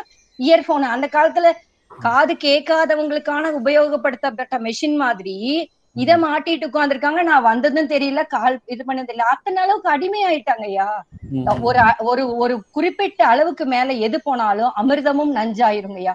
இதுதான் உண்மைங்கய்யா. அது நீங்க ஒத்துக்குவீங்கன்னு நினைக்கிறேங்கய்யா. இன்னொன்னுங்கய்யா இவங்க சொன்னாங்கய்யா ஆஹ் முருகன் கதைய சொல்றாங்க. முருகன் திணைக்களத்துல கல் என்னங்கய்யா இது? திணைக்களத்துல முருகன் முருகன் என்ன சொன்னாரு? உன்னைய வந்து மாசத்துக்கு ஒரு தடவை விரதம் இருன்னு சொன்னாரு. அவள் எதுக்காக? உடல் ஆரோக்கியத்தை பாதுகாக்கிறதுக்காக சொன்னாரு. அதே பண்றாங்களான்னு கேளுங்கய்யா நீங்க. ம். கேட்டு நீங்க சொல்லணுங்கய்யா. அப்புறங்கய்யா எனக்கு சிரிப்பா வருதுங்கய்யா. ம். மண்பானையை வந்து இங்க இருந்து பார்சல் பண்ணி அங்க அனுப்புனாங்களாமா. ஏங்கய்யா நீங்க யோசிச்சு பாருங்க. அந்த காலத்துல நம்ம வியா- கிராமத்து வீட்டுக்குள்ள போனோம்னா சமையல் ரூம்ல இருக்கக்கூடிய அத்தனையும் மண்பானைகளா இருந்தது. இயற்கையான பால் தயிர் கிடைச்சது. அங்கேயே காற்று கிடைச்சது. இயற்கையான காற்று இருந்தது. அழகான கிராமப்புற சூழ்நிலை இருந்தது. இப்ப எங்கேங்கய்யா இன்னொரு விஷயங்க நம்ம வடிவேலு சொல்ற மாதிரிங்க கிணத்த காணன்னு சொல்லுவாரு இல்லைங்க? ஒரு ஒரு ஜோக்ல. அந்த மாதிரிங்கய்யா நான் எங்க ஊருக்கு போயிட்டு எங்க அம்ச்சியூருக்கு போனேங்கய்யா. போய் பார்த்தாங்களா திடீர்னு எங்க வீட்டையே காணுங்கய்யா. என்னன்னு பார்த்தா அந்த ரோடு பிளாக் பண்ணியிருந்தாங்கய்யா. அப்புறம் பார்த்தா அங்க இருந்த விளையாட்டு மைதானத்தையும் காணுங்கய்யா.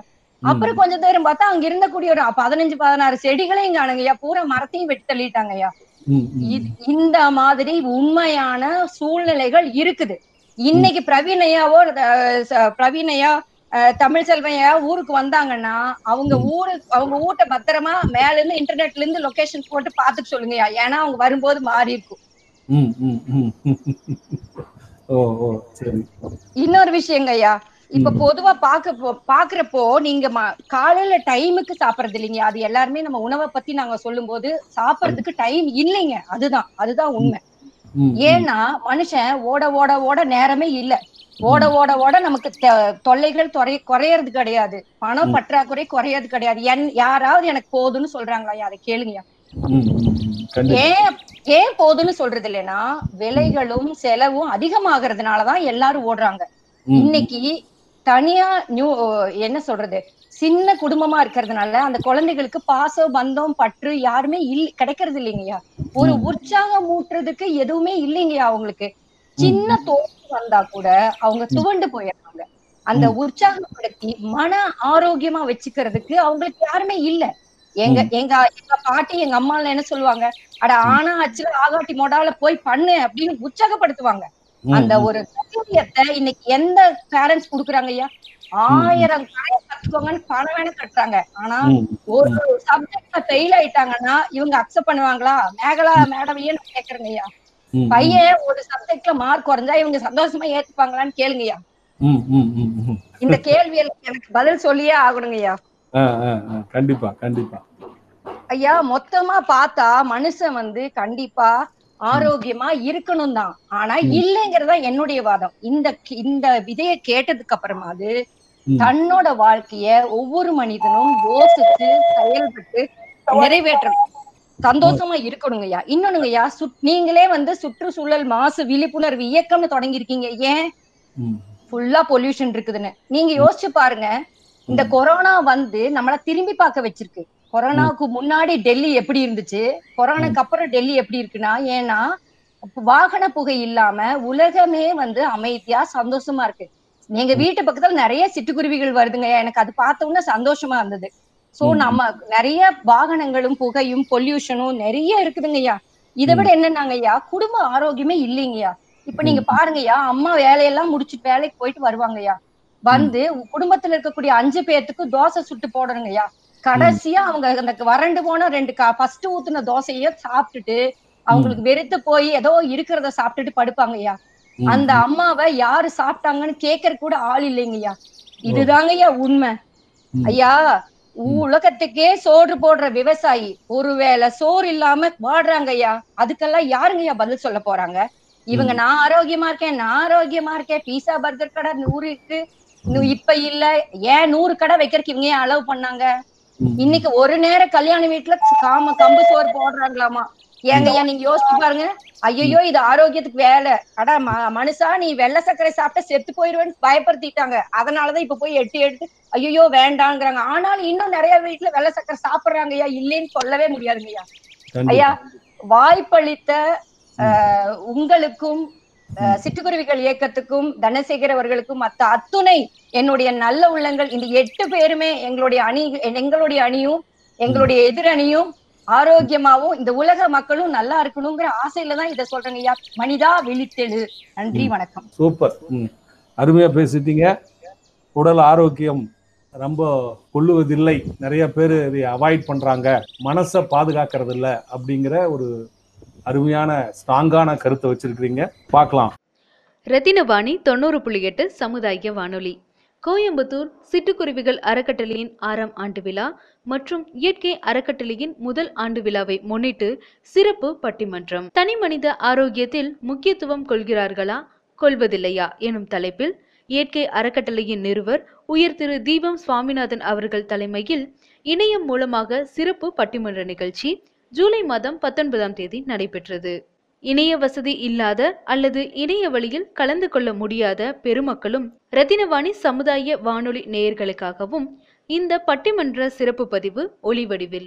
ரத்தினவாணி தொண்ணூறு புள்ளி எட்டு சமுதாய வானொலி சிறப்பு பட்டிமன்றம். அடுத்த எதிரணியிலிருந்து கடைசியா பேசுறதுக்கு நம்ம சிட்டுக்குருவிகள் பாதுகாப்பு இயக்க நிறுவனர் தனசேகர் அவர்களை அழைக்கிறேன். இவர் வந்து ஆறு ஆண்டுகளா இந்த சிட்டுக்குருவிகள் பாதுகாப்பு இயக்கத்தை நிறுவி நிறைய சிட்டுக்குருவிகளை பாதுகாத்துட்டு இருக்காரு. நிறைய இளைஞர்களை ஒன்று சேர்த்தி இயற்கையான இயற்கையை பாதுகாக்கிறதுக்கு உண்டான செயல் செஞ்சுட்டு இருக்கிறாரு பதினேழு ஆண்டுகளா மென்பொருள் மேலாளரா பணிபுரிஞ்சிட்டு வர்றாரு. பத்து ஆண்டுகள் இயற்கை ஆர்வலராக இருந்துட்டு வர்றாரு.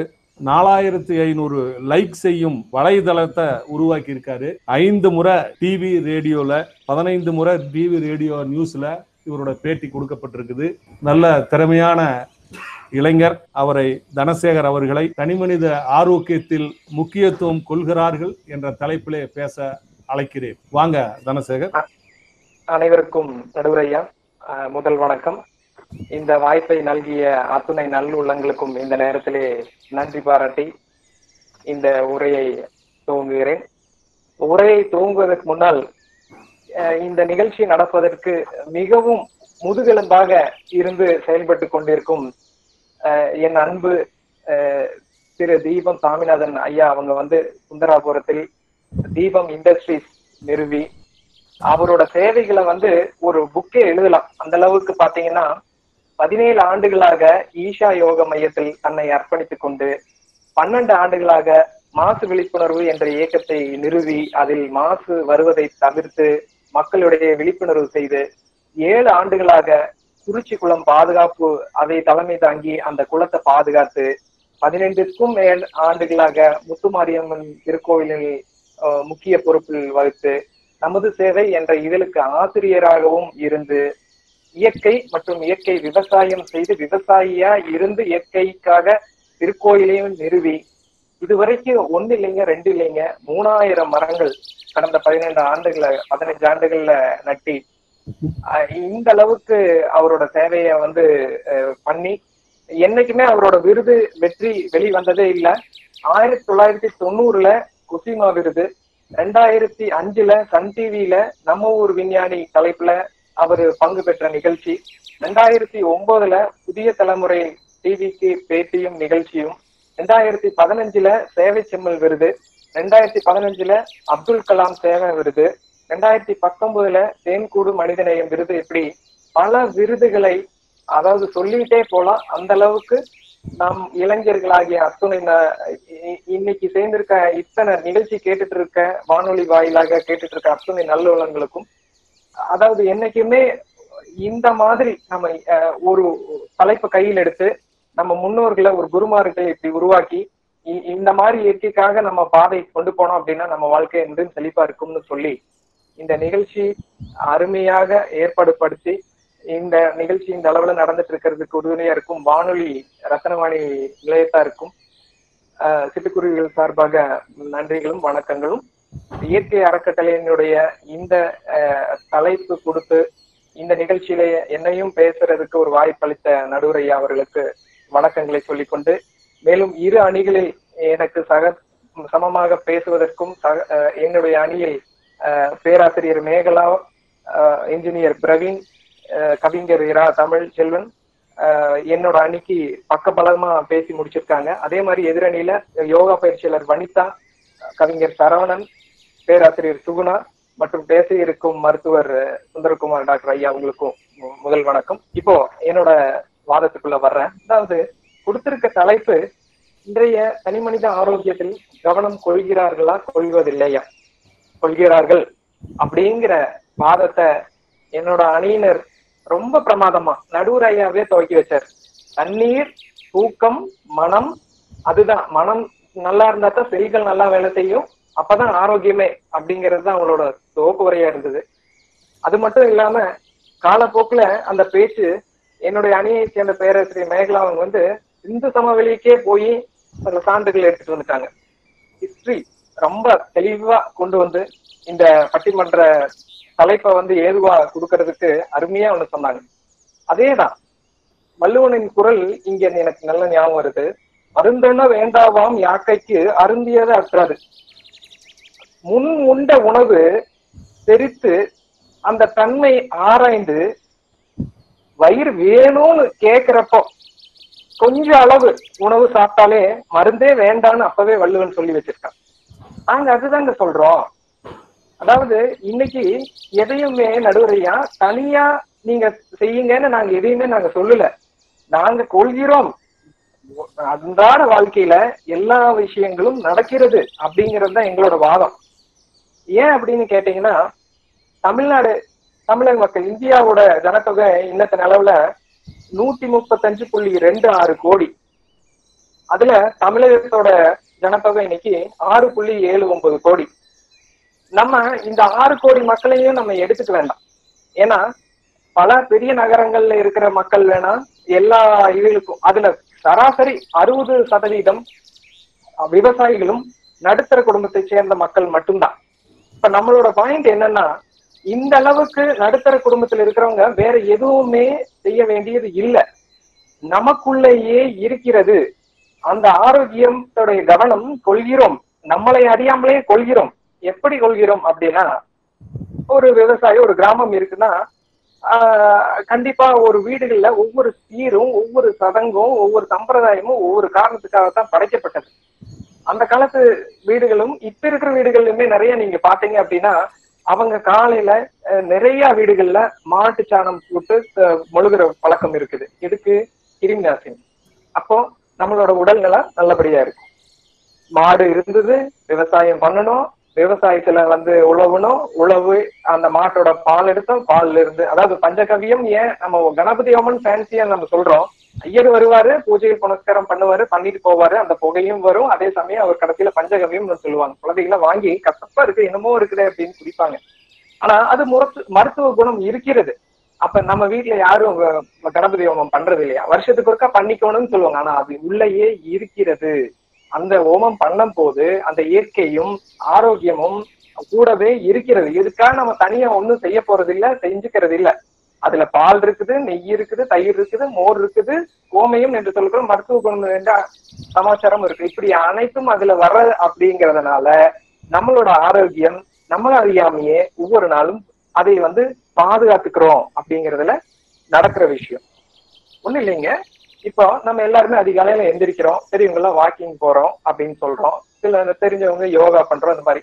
அதாவது முதல் சூரியனுடைய ஒளி நம்ம உடம்புல படணும் அப்படின்னு எவ்வளவு இளைஞர்கள் எவ்வளவு பெரியவங்க இன்னைக்கு குழந்தைகளும் தன்னோட மாடிக்கோ இருக்கிற இடத்துக்கு போய் உட்கார்றாங்க தெரியுங்களா? அப்போ அந்த முதல் ஒளியானது நம்ம உடம்புல படும்போது அதுல செல்லுகளை வேலை செஞ்சு நடுவுரைய சொன்ன மாதிரி நம்மளோட இயற்கை அதாவது இயற்கையாவே நம்ம உடம்பு தேவையான சக்தியை ஆரோக்கியத்துக்காக எடுத்துக்குது இத வந்து உணரணுங்க. வேற ஒண்ணுமே இல்ல. அதத்தான் நான் அவர் பாடி வச்சாங்க. உன்னை அறிந்தால் நீ உன்னை அறிந்தால் உலகத்தில் போராடலாம். உயர்ந்தாலும் வாழ்ந்தாலும் தலை வணங்காமல் நீ வாழலாம். அருமையா பாடுவாரு. அப்போ அதை உணர்ந்தால் மட்டுமே போதும் அப்படின்னு தான் எதிரணிக்கு நாங்க இப்ப என்ன சொல்றோம் அப்படின்னா ஆஹ் வனிதா அவங்க பேசும்போது சிறுதானியத்தை பத்தி ம- சொன்னாங்க. ஆனா வனிதாக்கும் நாங்க சொல்ற சிறுதானியத்துக்கு போகாட்டியும் கூட அன்றாட வாழ்க்கையிலேயே இருக்குதுங்க வனிதா. அதை டெய்லியுமே நம்ம முறையா எடுத்து பார்த்துட்டா போதும். அதேதான் சரவணன் கவிஞர் பேசும்போதும் சொன்னாரு மொபைல் போன் டெக்னாலஜி அப்படின்னு சொல்லி சொன்னாங்க.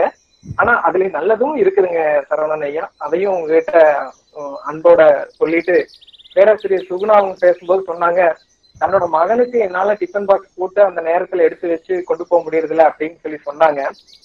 உண்மையா சொல்றேன் உங்க மகன் இந்த பேட்டியில் இருந்தாங்கன்னா கண்டிப்பா அம்மா நாளையில இருந்து எனக்கு நீதமா போட்டு தரணும்னு எங்க வாதத்தை வச்சு அவர் கண்டிப்பா உங்க வீட்டை கேட்பாங்க அதனால கல்லூரிக்கோ அல்லது படிப்புக்கோ வேலைக்கோ முக்கியத்துவம் தருவதை விட தங்கள் குடும்பத்திற்கும் குழந்தைகளுக்கும் உங்கள் கவனத்தையும் நேரத்தையும் கொடுங்கள். அது ஆயிரம் பங்கு பலன்களை உங்களுக்கு திருப்பி தரும். அப்படி பண்ணுனீங்கன்னா சிட்டுக்குருவி மட்டும் இல்ல எல்லா குருவியும் உங்க வீட்டுக்கு வரும். அப்படின்னு சொல்லிட்டு இன்னைக்கு இருக்கிற எல்லாமே பழக்கம் தாங்க சித்திரமும் கைப்பழக்கம் செந்தமிழும் நாப்பழக்கம். வேற என்ன? அல்லாதான் சொல்லியிருக்காங்க. ஸோ எல்லாமே நம்ம உணர்வதில்லை. நமக்குள்ளேயே இருக்குது. அன்றாட வாழ்க்கையில நம்ம செய்யற காரியங்களே தான். என்னோட அணியில சேர்ந்தவங்க ஆஹ், மேகலா பேசும்போது அவங்க பேராசிரியர் சொல்லும் போது சிந்து சமவெளியில இருந்து எடுத்துக்காட்டு சொன்னாங்க. அடுத்தபடியா நம்ம பிரவீன் என்ஜினியர் அவர் பேசும்போது அவர் என்ன சொன்னாங்க ஒரு காரை வச்சு அவர் எக்ஸாம்பிள் கொடுத்தாரு உதாரணம் கொடுத்தாரு. அப்ப மக்களுக்கு ஏதுவா புரியும் அப்படிங்கறதுக்காக அஹ், கவிஞர் ரா தமிழ்ச்செல்வன் பேசும்போது அவர் சிறப்பா இன்னைக்கு இருக்கிற யதார்த்தமான வாழ்க்கையும் தரவம்பட்டியில இருக்கக்கூடிய அவரோட முன் உதாரணங்களையும் சொல்லி அருமையா சொன்னாரு. அதேதான் சிறு பிள்ளை இல்லாத வீடு வீடல்ல. விறகம் இட்டு ஆக்காத கறி கறி அல்ல கறினா நம்ம அது சண்டைக்கு வந்துடும் என்னடா இவங்க நான்வெஜ் பத்தி பேசுறாங்க? கறினா கறி இல்லைங்க மரக்கறி. சிங்களத்துல கறி என்றுதான் க- மரக்கறி அதாவது காய்களை கறி என்றுதான் சொல்லுவார்கள். அப்படி ஒரு அருமையான பழமொழி இருக்குது. நான் யார் வீட்டுக்கு வேணாலும் தைரியமா சாப்பிட போவேன். ஏன் தெரியுங்களா? என்கிட்ட பத்து மிளகு எப்பவுமே பாக்கெட்ல வச்சிருப்பேன். அப்படியே மாசு கலந்த உணவு சாப்பிட்டாலும் பத்து மிளகு இருந்தால் பகைவன் வீட்டிலும் உண்ணலாம். உடம்பு வந்துருச்சு பீஸா சாப்பிடுறாங்க பர்கர் சாப்பிடுறாங்க அப்படி எல்லாம் சொல்றாங்க தப்பு இல்லைங்க. அதாவது இன்னைக்கு இருக்கிற காலகட்டத்துல வாழ்க்கைக்கு எது தேவையோ அந்தந்த காலகட்டத்துக்கு அந்த உணவுக்கு தேவையானது எடுத்துக்கலாம். ஆனால் நம்மளுடைய பண்பாடும் கலாச்சாரம் என்னைக்கும் நம்ம ஆகணும். அம்மா செஞ்சு கொடுப்பாங்க. புதன்கிழமையானா அதாவது கொள்ளுன்னு சொல்லுவாங்க. செவ்வாய்க்கிழமையானா பயிருன்னு சொல்லுவாங்க திங்கக்கிழமையானா பருப்புன்னு சொல்லுவாங்க. அவன் நவகிரக லிஸ்டே போட்டு வச்சிருக்காங்க. ஒவ்வொரு நாளும் ஒவ்வொரு கிழமைக்கு என்னென்ன கொளுத்தவனுக்கு கொள்ளு இளைத்தவனுக்கு எள்ளு. அப்ப நீங்க எச்சா இருந்தா நீங்க எள்ளு சாப்பிடுங்க. வேணும்னா. கனி பண்ணோம்னா கொள்ளு சாப்பிடுங்க. அப்ப உங்களுக்கு. அப்ப என்னைக்கும் நம்மளுடைய அதாவது சமையலறையில் இருக்கிற ஒரு பண்டம் தான். அப்ப நம்ம என்ன பண்றோம்? லிஸ்ட் போடும்போது இதெல்லாம் வாங்கி வச்சிரோம் அப்ப எல்லாமே உள்ள இருக்குது. நமக்குள் இருப்பதை உணர்ந்தால் மட்டுமே போதும். அதிகமா எதுவுமே செய்ய வேண்டாம். அப்போ ஆரோக்கியம் கண்டிப்பா கவனம் கொள்கிறோம். ஆனா கொள்கிறோம்ங்கிறத எதிரி ஒத்துக்க மாட்டேங்கிறாங்க. நீங்களே பண்ணிட்டு தான் இருக்கிறீங்க அன்றாட வாழ்க்கையில. அதுதான் இங்க வரும். அப்படி உதாரணங்களை நம்ம சொல்லிக்கிட்டே போலாம். அப்படி அதைத்தான் நானும் இங்க வலியுறுத்த விரும்புறேன்.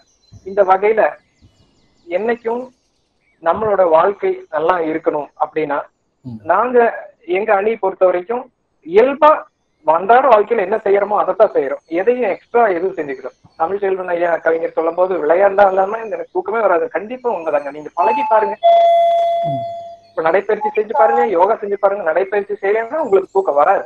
யோகா செய்யலைன்னா உங்களுக்கு தூக்கம் வராது. அப்போ என்னைக்கு உணவு உங்க வயிறு கேக்குதோ அன்னைக்கு நீங்க வந்து அளவா சாப்பிட்டு ஆரோக்கியமா இருந்து இதை பண்பட்டு அது நீங்க பண்ணிட்டே தான் இருக்கீங்க. அதை நீங்க உணர்ந்துக்கோங்கன்னு மட்டும் சொல்லி வாய்ப்பளித்த நல்லுள்ளங்களுக்கு இந்த நேரத்திலே சிட்டுக்குருவி அறக்கட்டளை சார்பாகவும் அனைத்து நல்லுள்ளங்களின் சார்பாகவும் நன்றியை தெரிவிச்சுக்கிறேன். இந்த வாய்ப்பு கண்டிப்பா என்னுடைய பெற்றோர் என்னுடைய மனைவி என்னை குழந்தைகள் ஒத்துழைச்சங்காட்டி தான் இந்த நிலைமையிலும் என்னால் பங்கு பெற முடிஞ்சது. அவங்களுக்கு ஒரு நன்றி சொல்லிட்டு நடுவர் ஐயா மிக்க பக்கபலமா இருந்து இந்த நிகழ்ச்சியை கொண்டு போனதுக்கும் நன்றி தெரிவித்து நிகழ்ச்சியை இங்கே வானொலி வாயிலாக கேட்டுக்கொண்டிருக்கும் அத்துணை நல்லுள்ளங்களுக்கும் இந்த நேரத்திலே நன்றி பாராட்டி என்னுடைய வாதத்தை முடிக்கிறேன். நன்றி வணக்கம். அருமை அருமையான கருத்துக்களை முன் வச்சாரு. நிறைய எக்ஸாம்பிள் எல்லாம் கொடுத்தாரு. பாட்டும் கூட பாடுறாரு. பரவாயில்ல. தனசேகர் நல்லா பேசியிருக்கீங்க. உங்க அனைத்து பேச்சாளர்களுடைய கருத்துக்களையும் முன் வச்சு பேசுனீங்க. பார்க்கலாம். ரத்தினவாணி தொண்ணூறு புள்ளி எட்டு சமுதாய வானொலி. கோயம்புத்தூர் சிட்டுக்குருவிகள் அறக்கட்டளையின் ஆறாம் ஆண்டு விழா மற்றும் இயற்கை அறக்கட்டளையின் முதல் ஆண்டு விழாவை முன்னிட்டு சிறப்பு பட்டிமன்றம். தனிமனித ஆரோக்கியத்தில் முக்கியத்துவம் கொள்கிறார்களா? கொள்வதில்லையா? எனும் தலைப்பில் இயற்கை அறக்கட்டளையின் நிறுவர் உயர் திரு தீபம் சுவாமிநாதன் அவர்கள் தலைமையில் இணையம் மூலமாக சிறப்பு பட்டிமன்ற நிகழ்ச்சி ஜூலை மாதம் பத்தொன்பதாம் தேதி நடைபெற்றது. இணைய வசதி இல்லாத அல்லது இணைய வழியில் கலந்து கொள்ள முடியாத பெருமக்களும் ரத்தினவாணி சமுதாய வானொலி நேயர்களுக்காகவும் இந்த பட்டிமன்ற சிறப்பு பதிவு ஒளிவடிவில். ரத்தினவாணி தொண்ணூறு புள்ளி எட்டு சமுதாய வானொலி சிறப்பு பட்டிமன்றம். அடுத்த அணியில எது எதிரணியிலிருந்து தனிமனித ஆரோக்கியத்தில் முக்கியத்துவம் கொள்ளுவதில்லை என்று கடைசியாக பேச வருகிற டாக்டர் மருத்துவர் சுந்தரகுமார் நுரையீரல் மவு மருத்துவ நிபுணர் ஏன்னா இப்போ ரொம்ப கண்டிப்பா நுரையீரல் தான் பாதிக்குது நம்ம கொரோனா இந்த சமயத்துல இவரோட கருத்தை நம்ம கண்டிப்பா ஏத்துக்கணும். டாக்டர் அவர்கள் குப்புசாமி நாடு மருத்துவமனையில ஒர்க் பண்ணிட்டு இருக்காரு. அவங்களுடைய அணிக்கு பலம் சேர்க்கிற மாதிரி என்ன சொல்றான்னு கேட்கலாம். வாங்க டாக்டர் வந்து உங்களுடைய கருத்துக்களை முன்வையுங்கள். நடுவரையாவுக்கு வணக்கம். முதல்ல நான் இந்த இதுல உள்ள வந்து இந்த கருத்துக்களை பகிர்ற அளவுக்கு நான் உள்ள வர்றதுக்கு காரணமா இருந்த தனசேகருக்கு ஒரு வணக்கம். எதிரணியில் இருப்பவர் நண்பர்களுக்கும் நம்ம அணியில் உள்ள நண்பர்களுக்கும் இந்த உலகம் எல்லா காலத்திலயும் முரண்பட்டு தான் இருந்திருக்குங்கய்யா எல்லா காலத்திலயுமே டால்ஸ்டாய் சாக்ரட்டிஸ் இவங்களோட புஸ்தகத்தெல்லாம் படிச்சு பார்த்தோன்னா அந்த காலத்துல இருந்து எல்லாருமே முரண்பட்டு தான் வாழ்ந்திருக்கோம். முரண்பாடு இல்லாத வாழ்க்கை எப்பொழுதுமே இருந்ததாக சரித்திரத்தில் நான் பார்த்திருந்தேன். ஓகே. ஒன்று அப்படி இருக்கும் காலகட்டத்தில் இது போன்ற ஆரோக்கியமான அதை ஹெல்த்தி டிபேட்னு சொல்லுவோம். தேவைதான் என்பது என் கருத்து. அது எதிர்நிலையில் இருப்பவர்கள் தவறாக பேசுகிறார்கள் என் நிலையில் சரியாக பேசுவார் என்ற நிலை இல்லாமல் நடுவர். நன்கு ஆராய்ந்து இன்றைய சமுதாயத்துக்கு என்ன தேவையோ அதை தீர்ப்பு கூறுவார் என்று நம்புகிறேன். இதுல பாத்தீங்கன்னா அந்த நான் சொன்ன சாக்ரட்டிஸ் டால்ஸ்டா அந்த காலத்து மட்டும் இல்லைங்க. பாரதிய பாரதி என்ன சொல்றாருன்னா நெஞ்சு பொறுக்குதிலேயே இந்த நிலை கெட்ட மாந்தரை நினைத்து விட்டால். அப்படின்னு சொல்றாரு. பாரதி அப்படின்னு சொல்றாரு. அவருக்கும் கோவம். சமுதாயத்து மேல கோவம். சமுதாயத்துல இருக்க மக்கள் மேல கோவம். என்னடா இப்படி இருக்கீங்களே அப்படின்ட்டு.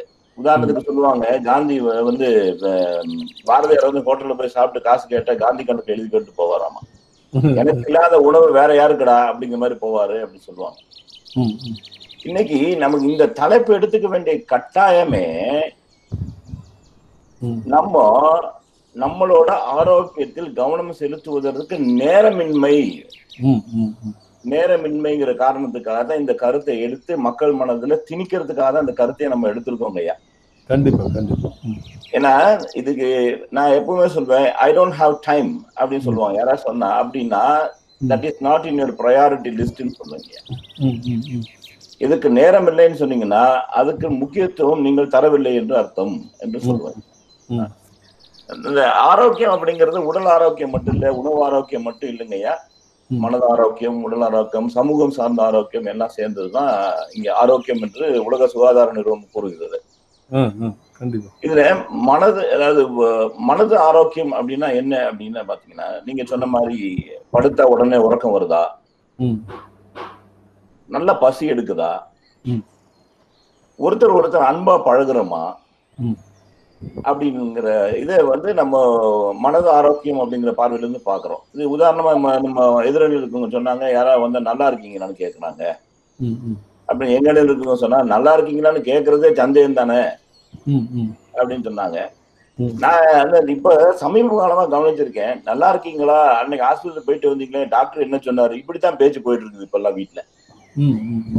வீட்டுல மட்டும் இல்லைங்க. கல்யாணத்துல பார்த்தா நல்லா இருக்கீங்களான்னு கேக்குறது போய் உன் சுகர் எவ்வளவு இருக்குது? ஏன் சுகர் எவ்வளவு இருக்குது?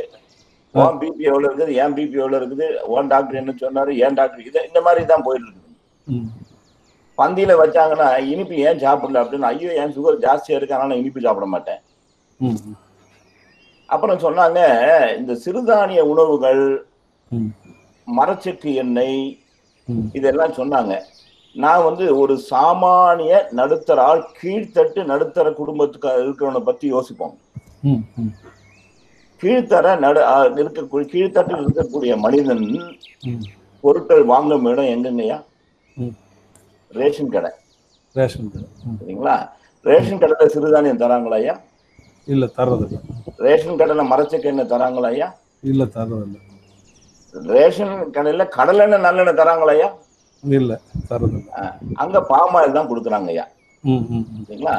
நம்ம இந்த வனிதா அம்மா சொன்னாங்க எயிட்டி பர்சன்ட் இருபது பர்சன்ட் பண்ற தப்புக்கு எயிட்டி பர்சன்ட் எப்படி? நான் அப்படியே தலைகீழ போடுவேங்க ஐயா.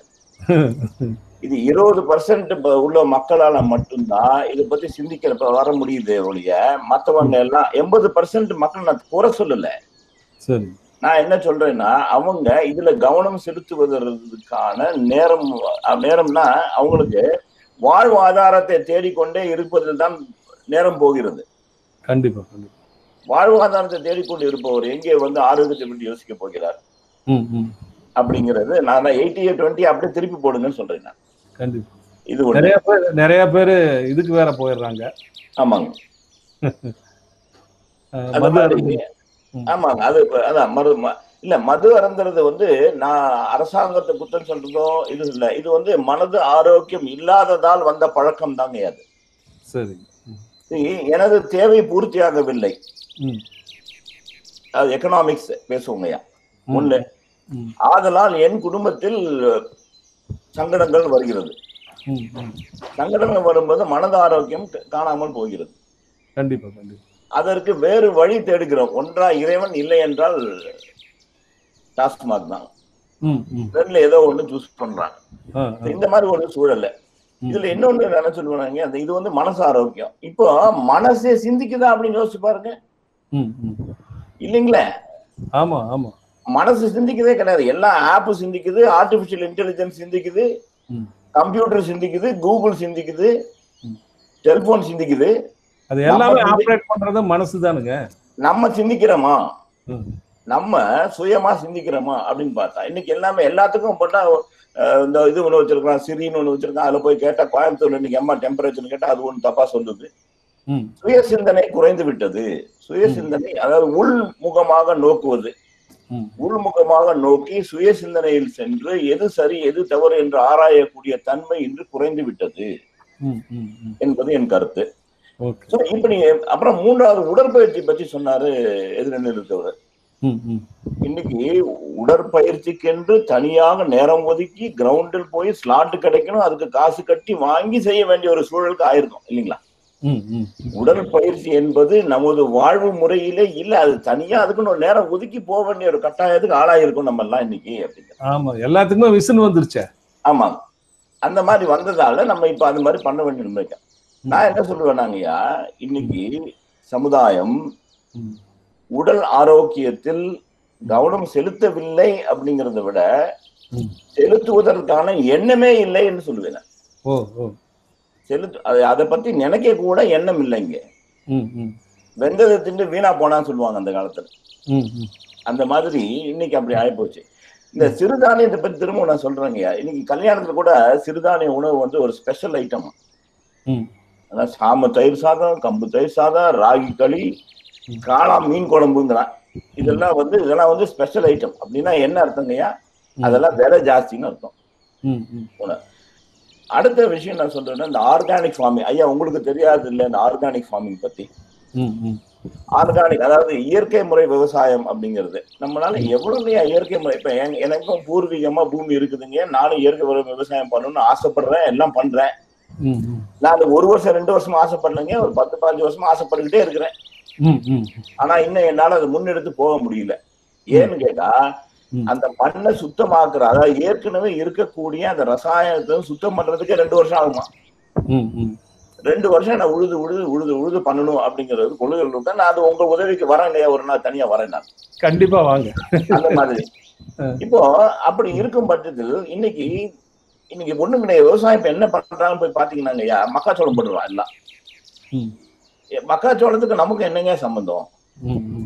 நம்ம உணவு பழக்கமாங்க அது. இல்ல ஏன்னா மக்காச்சோளத்துல இன்னைக்கு காசு வருது. மரவள்ளி கிழங்கு அனுப்புனா இந்த சாகோ ஃபேக்டரி ஆத்தூர் கிட்ட சாகோ ஃபேக்டரி கொண்டு நம்ம சாகோ இது பண்ணி அனுப்பி விட்டுறான்.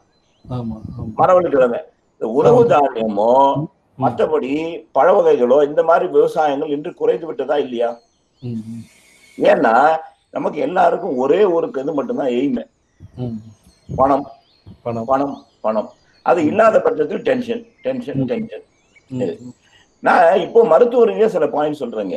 கவனம். கொள்வதில்லை அப்படிங்கிறதுக்கு காரணம் நான் சொல்றேன். அதாவது நோய் இன்மை அப்படிங்கிறது தானே முக்கியங்க இங்க?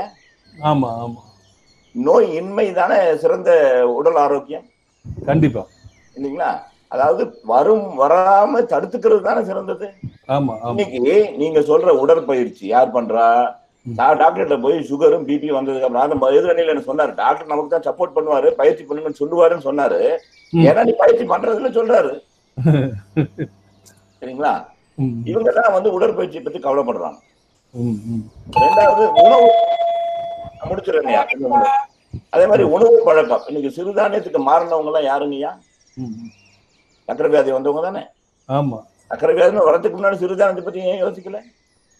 ரெண்டு மூன்றாவது ஒரு காலத்தில் நம்ம ஊரில் பழக்கம் உண்டு. எங்க வீட்டுல இட்லி சுட்டாங்க அப்படின்னாவே அது ஒரு விசேஷம் அர்த்தம் இல்லைங்களா? ஆமா முதல்ல. ஆமா. இன்னைக்கு இட்லியை வந்து பாரம்பரிய உணவாவே மாறி போச்சு. தினம் காலையில வெள்ளை பூவோ இட்லி சாப்பிடணும் எல்லாருக்கும் இல்லைங்களா. அப்படிங்கிற பட்சத்தில் அதாவது ஏதோ ஒரு காலகட்டத்தில் இந்த உடல் ஆரோக்கியத்தை சார்ந்து இருக்கக்கூடிய நிலை நாம் தொலைத்து விட்டோம். பின்னர் அதற்குள் நாம செல்ல முயற்சிக்கிறோம். என்பதுதான் எனது கருத்துங்கய்யா. இது வாய்ப்பளித்த அனைவருக்கும் நன்றி. நடுவுரையா பார்த்து நல்ல தீர்ப்பா சொல்லுங்க. நன்றிங்க. நன்றி நன்றி நன்றி. ரத்தினவாணி தொண்ணூறு புள்ளி எட்டு சமுதாய வானொலி. கோயம்புத்தூர் சிட்டுக்குருவிகள் அறக்கட்டளையின் ஆறாம் ஆண்டு விழா மற்றும் இயற்கை அறக்கட்டளையின் முதல் ஆண்டு விழாவை முன்னிட்டு சிறப்பு பட்டிமன்றம். தனிமனித ஆரோக்கியத்தில் முக்கியத்துவம் கொள்கிறார்களா? கொள்வதில்லையா? எனும் தலைப்பில் இயற்கை அறக்கட்டளையின் நிறுவர் உயர் திரு தீபம் சுவாமிநாதன் அவர்கள் தலைமையில் இணையம் மூலமாக சிறப்பு பட்டிமன்ற நிகழ்ச்சி ஜூலை மாதம் பத்தொன்பதாம் தேதி நடைபெற்றது. இணைய வசதி இல்லாத அல்லது இணைய வழியில் கலந்து கொள்ள முடியாத பெருமக்களும் ரத்தினவாணி சமுதாய வானொலி நேயர்களுக்காகவும் இந்த பட்டிமன்ற சிறப்பு பதிவு ஒளிவடிவில். ரத்தினவாணி தொண்ணூறு புள்ளி எட்டு சமுதாய வானொலி சிறப்பு பட்டிமன்றம். ரொம்ப அருமையா எட்டு பேரும் தங்களுடைய கருத்துக்களை முன் வச்சிருக்கிறாங்க. கொஞ்சம் கிரிட்டிக்கல் தான். ரெண்டு பக்கமுமே கருத்துக்கள் ரொம்ப ஸ்ட்ராங்காக சொல்லியிருக்கீங்க. ரொம்ப நேரம் நம்ம பே எடுத்துட்டோம். அதனால சீக்கிரமாகவே நம்ம ஒரு முடிவை சொல்லிடலாம். முக்கியத்துவம் கொள்கிறார்கள். ஏன்னா நிறைய பேர் வாக்கிங் போகிறாங்க இயற்கை உணவு சாப்பிட்றாங்க எக்ஸசைஸ் பண்ணுறாங்க அந்த மாதிரி நிறைய கருத்துக்களை முன் வச்சாங்க. முக்கியத்துவம் கொள்கிறார்கள் என்ற அணியில் வாதாடினவங்க. நல்லா பாட்டெல்லாம் பாடி சொன்னாங்க. பாத்தீங்களா இந்த கொரோனா பீரியட்ல மத்த நாட்டை விட நம்ம நாட்டுல கம்மியா இருக்குது. ஆரோக்கியமா இருக்கிறனால தானே இந்த மாதிரி கம்மியா இருக்கிறாங்க அப்படின்னு சொன்னாங்க. எக்ஸசைஸ் பண்றதுல உணவு சாப்பிட்றதுல உறங்குறதுல எல்லாமே மெயின்டைன் பண்ணிட்டு தான் இருக்கிறாங்க மக்கள் அப்படின்னு அவங்களுடைய வாதம் பல வாதங்களை முன் வச்சாங்க. குழந்தைகளுக்கும் ஆரோக்கியமா இருக்கிறாங்க. பெற்ற தாய் வந்து குழந்தைகளை பாதுகாக்க மாட்டாங்களா? கண்டிப்பாக பாதுகாப்பாங்க. அப்பா அம்மா இருக்கிறாங்கல்ல. அவங்களுக்கு வேணுங்கிறத கற்றுக் கொடுப்பாங்க அப்படின்னு சொன்னாங்க. ஆரோக்கியம் கண்டிப்பாக கொள்கிறார்கள் என்று தான் தீர்ப்பு சொல்லணும். ஆனால் பார்க்கலாம். அடுத்த அணியில் என்னென்ன முன் முன்னு வச்சிருக்காங்கன்னு பார்க்கலாம். முக்கியத்துவம் கொள்கிறாங்க ஆனால் என்ன பண்ணுறாங்கன்னா பிரச்சனை வந்ததுக்கு அப்புறம் தான் அவங்க முக்கியத்துவம் வைக்கிறாங்க ஆரோக்கியத்துல அப்படின்னு சொல்றாங்க. உடற்பயிற்சி வீர விளையாட்டுகள்லாம் விளையாடுறாங்க. கொஞ்சம் பேர் தான் விளையாடுறாங்க. மனசை கரெக்ட் பண்றவங்க யோகாவுக்கு போகணும்னு இப்பதான் விழிப்புணர்வு வந்திருக்குது. ஆனால் அதுலேயும் கொஞ்சம் பேர் தான் வந்திருக்கிறாங்க. வாக்கிங் போகிறவங்களா இருந்தாலும் சரி உடலை மெயின்டைன் பண்ணுறவங்களா இருந்தாலும் சரி உணவு எடுத்துக்கிறவங்களா இருந்தாலும் சரி கொஞ்சம் பேர் தான் வந்திருக்கிறாங்க. இப்படி இருக்கிறப்போ நம்ம இந்த பட்டிமன்றம் நடத்துறதுக்கு காரணம் என்ன? பட்டிமன்றம் நடத்துறதோட நோக்கம் என்ன? நிறைய பேர் ஆரோக்கியத்துல முக்கியத்துவம் கொள்றது இல்ல அதனாலதான் இந்த பட்டிமன்றம் நடத்துறோம் அப்படின்னு அவங்களுடைய வாதத்தை வச்சு இப்ப நம்ம பொதுப்படையா நம்ம பார்க்கிற போது நிறைய பேர் வந்து தன்னுடைய ஆரோக்கியத்தை பேணி காக்குறாங்க. அதுல யாருமே மறுக்க முடியாது. ஏன் அப்படின்னா எழுந்ததும் காலையில எழுந்திருச்சும் சாயங்காலம் போற வரைக்கும் ஓட்டம் தான் அவங்களுடைய வாழ்க்கையா இப்ப மாறிடுச்சு. ஒரு நண்பர்களோட பேசுறது ஒரு உறவினரோட பேசுறது ஒரு குழந்தைய கொஞ்சறது அதெல்லாம் ரொம்ப இப்போ குறைஞ்சிட்டு வந்துடுது ஏன்னா அவங்களுடைய தேடல் பணத்தை நோக்கியே அதிகமாக இருக்குது. நல்லா ஒரு கருத்தெல்லாம் முன் வச்சாங்க. இயற்கை விவசாயம் யாரும் பண்ணுறதில்ல உணவு சாப்பிட்றோமே அந்த உணவு சாப்பிட்றதே விஷமாக இருக்குது நஞ்சாக இருக்குது நம்மாழ்வார் சொன்னாங்க. அப்படின்னு ஆமாம் அதெல்லாம் மறுக்கவே முடியாது. ஏன்னா நம்ம சாப்பிட்ற உணவு விஷமாயிட்டு இருக்குது. ஏன்னா ரசாயன உரங்கள் அடிக்கிறதுனால அந்த உணவு பூராமே நஞ்சு கலந்து தான் வருது. இது எத்தனை பேர்த்துக்கு தெரியல. இப்போ இயற்கை விவசாயம் செய்வதற்காக நிறையா விவசாயிகளை நாங்கள் போய் பார்த்து அதை பற்றி நாங்கள் சொல்கிற போது தான் எ- எங்களுக்கே தெரியும். அந்த அளவுக்கு நம்ம சாப்பிட்ற உணவில் தெரிஞ்சோ தெரியாமலையோ விவசாயி ரசாயன உரத்தை அடிக்கிறதுனால உணவு அங்கே மாசுபடுகிறது. நம்ம எத்தனை பேர் பிளாஸ்டிக் கேரி பேக்கை உபயோகப்படுத்தி மண்ணில் எரிஞ்சு இந்த பூமியை மாசுபடுத்திட்டு இருக்கிறோம். எத்தனை பேர்த்துக்கு அதில் விழிப்புணர்வு இருக்குது? குளங்கள்லையுமே ஆறுகள்லையுமே எத்தனை பேர் தன்னுடைய தொழிற்சாலையை நடத்தணுங்கிறதுக்காக தான் லாபம் சம்பாதிக்கணுங்கிறதுக்காக இந்த இயற்கை வளத்தை கெடுத்துட்டு இருக்கிறாங்க. எத்தனை ஹாஸ்பிட்டல் உருவாயிருக்கு பாருங்க. நம்ம முன்னோர்கள்லாம் இப்படி ஹாஸ்பிட்டல் எல்லாம் கண்டிப்பா வரவே இல்லை. முதல்ல எல்லாம் குடும்ப கட்டுப்பாடு பண்ணணும்னு சொல்லிட்டு இருந்தா இப்போ இப்போ ஒரு ஒரு சிட்டிக்கு ஒரு நாலு மகப்பேறு மருத்துவமனை ஆயிருச்சு. இதுக்கெல்லாம் காரணம் என்ன? சராசரியா ஒரு மனிதனுக்கு எழுபது வயசு இந்தியாவில் எழுபது வயசு இப்போ ஃபிக்ஸ் பண்ணிட்டாங்க. ஆனால் நம்ம நல்லா மூச்சு விட்டு மூச்சு பயிற்சி செய்து நம்ம முறையாக யோகா எல்லாம் பண்ணோம்னா நூற்றி இருபது வயசு வ- இரு நூற்றி இருபது வயது வரைக்கும் வாழ முடியுங்கிறது சொல்கிறாங்க ஆனால் எழுபது வயசு குறைஞ்சிருச்சு. ஐம்பது வயசுல ஹார்ட் அட்டாக் வருது.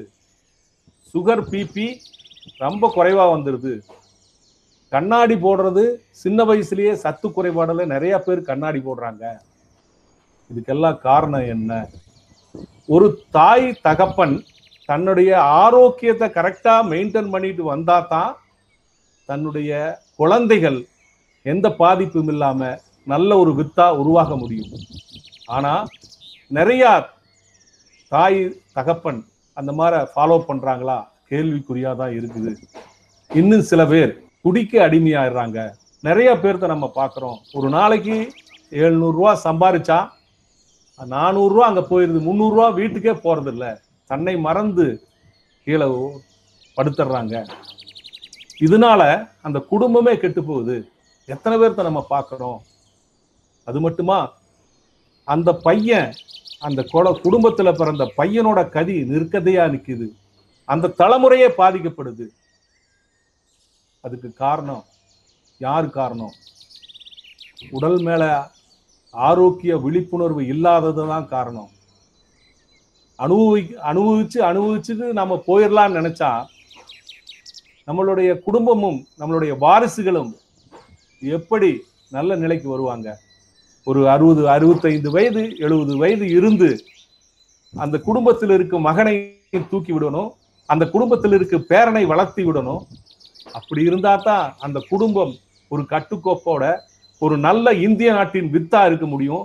இந்த இந்திய தேசத்திற்கு ஒரு நல்ல மகனையும் மகளையோ கொடுக்க முடியும். அதுக்கு கண்டிப்பா ஆரோக்கியம் இருந்தாகணும். அப்படிதான் நம்ம முன்னோர்கள்லாம் வாழ்ந்துட்டு போனாங்க. நிறைய பேர் அந்த காலத்துல இருக்கிற பெரிய மனிதர்கள் இப்ப பாருங்க நிறைய பேர் நூறு வயது வாழ்ந்து கொண்டு இருக்கிறார்கள். ஆனா நம்ம தலைமுறை அப்படி வாழ இல்லை வாழவில்லை. அதை நம்ம ஹாஸ்பிட்டல்ல போய் பார்க்கணும். டாக்டர் மருத்துவரையா பேசுறவர் சொன்னாரு.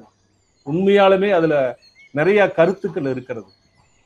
நாம இந்த பட்டிமன்றத்தை நடத்துறது ஒரு நாலு பேர் ஜெய் ஜெயிக்கிறதுக்காக நாலு பேர் தோக்கிறதுக்காக இல்லை நாம் இதை நடத்தல.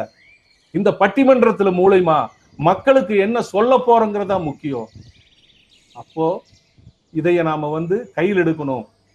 விழிப்புணர்வு ரொம்ப ரொம்ப குறைவு தான் ஒவ்வொரு மனிதனும் தனி மனித ஆரோக்கியத்திலே கொள்ளுவது இல்லைங்கிறதா என்னுடைய தீர்ப்பு. ஏன் அப்படின்னா அந்த மாதிரி ஒரு தீர்ப்பு வந்தா தான் அடுத்த முறை அதைய சரி செய்வதற்கு வாய்ப்பு இருக்கும். ஆகவே இதை கேட்டுக்கொண்டிருப்பவர்களும் இதை இரண்டு அணி வாதாடிய இரண்டு அணிக்காரர்களுக்கும் இது நீ வெற்றி தோல்வியா எடுத்துக்கொள்ள வேண்டாம். இது நாம் அனைவரும் சேர்ந்து இந்த பட்டிமன்றத்தின் சார்பாக மக்களுக்கு ஒரு விழிப்புணர்வை கொடுக்கிறோம். கண்டிப்பாக ஒவ்வொரு மனிதனும் காலையில் எந்திரிச்சா இரவு போ தூங்குற வரைக்கும் தன்னுடைய ஆரோக்கியத்துக்கு முதல் ஒரு முக்கியத்துவம் கொடுக்கணும். அப்போதான் நாமும் நல்லா இருப்போம் நம்ம குடும்பம் நல்லா இருக்கும் நம்ம தெரு நல்லா இருக்கும் நம்ம சிட்டி நல்லா இருக்கும் நம்ம நாடு நல்லா இருக்கும். அதுக்கு கண்டிப்பா இப்ப இருக்கிற தலைமுறை ஆரோக்கியத்துக்கு அதிகப்படியா கொஞ்சம் பேர் வேணா ஆரோக்கியத்துக்கு முக்கியத்துவம் கொடுத்து நிறைய பேர் இருக்கலாம். பர்சன்டேஜ் பாருங்க. எழுபது கிட்டத்தட்ட ஏழு கோடி பேர். ரெண்டாயிரத்தி பதினொன்னில் வந்து கணக்கெடுத்திருப்பாங்க. இப்போ வர்ற போது ரெண்டாயிரத்தி இருபத்தொன்னில் கணக்கெடுப்பாங்க. அப்போ வந்து கொஞ்சம் க கம்மியாக இருந்தது. இப்போ வந்து அதனோட வளர்ச்சி பார்த்தா எண்பது லட்சம் பேர் அதிகமாக வளர்ந்துருப்பாங்க. அப்படி பார்த்தா ஏழு கோடி பேர் தமிழ்நாட்டில் இருக்கிறாங்க. அதுக்குள்ள ஏழு கோடி பேர்ல எத்தனை பேர் ஆரோக்கியமா உடற்பயிற்சி பண்றாங்க எத்தனை பேர் ஆரோக்கியமா சாப்பிட்றாங்கிறது நம்ம கணக்கெடுத்தோம்னா கண்டிப்பாக இந்த மனித வர்க்கம் தனி மனித ஆரோக்கியத்திலே கவனம் முக்கியத்துவம் கொள்ளுவதில்லை கொள்ளுவதில்லை என்ற தீர்ப்பை வழங்குகிறேன். இதுவரையும் காத்து கொண்டிருந்த கேட்டுக்கொண்டிருந்த அத்துணை மனித நேயர்களுக்கும் வானொலி நேயர்களுக்கும் நன்றி சொல்லி விடைபெறுகிறோம். எங்களது இந்த பட்டிமன்றத்தின் சார்பாக நன்றி வணக்கம்.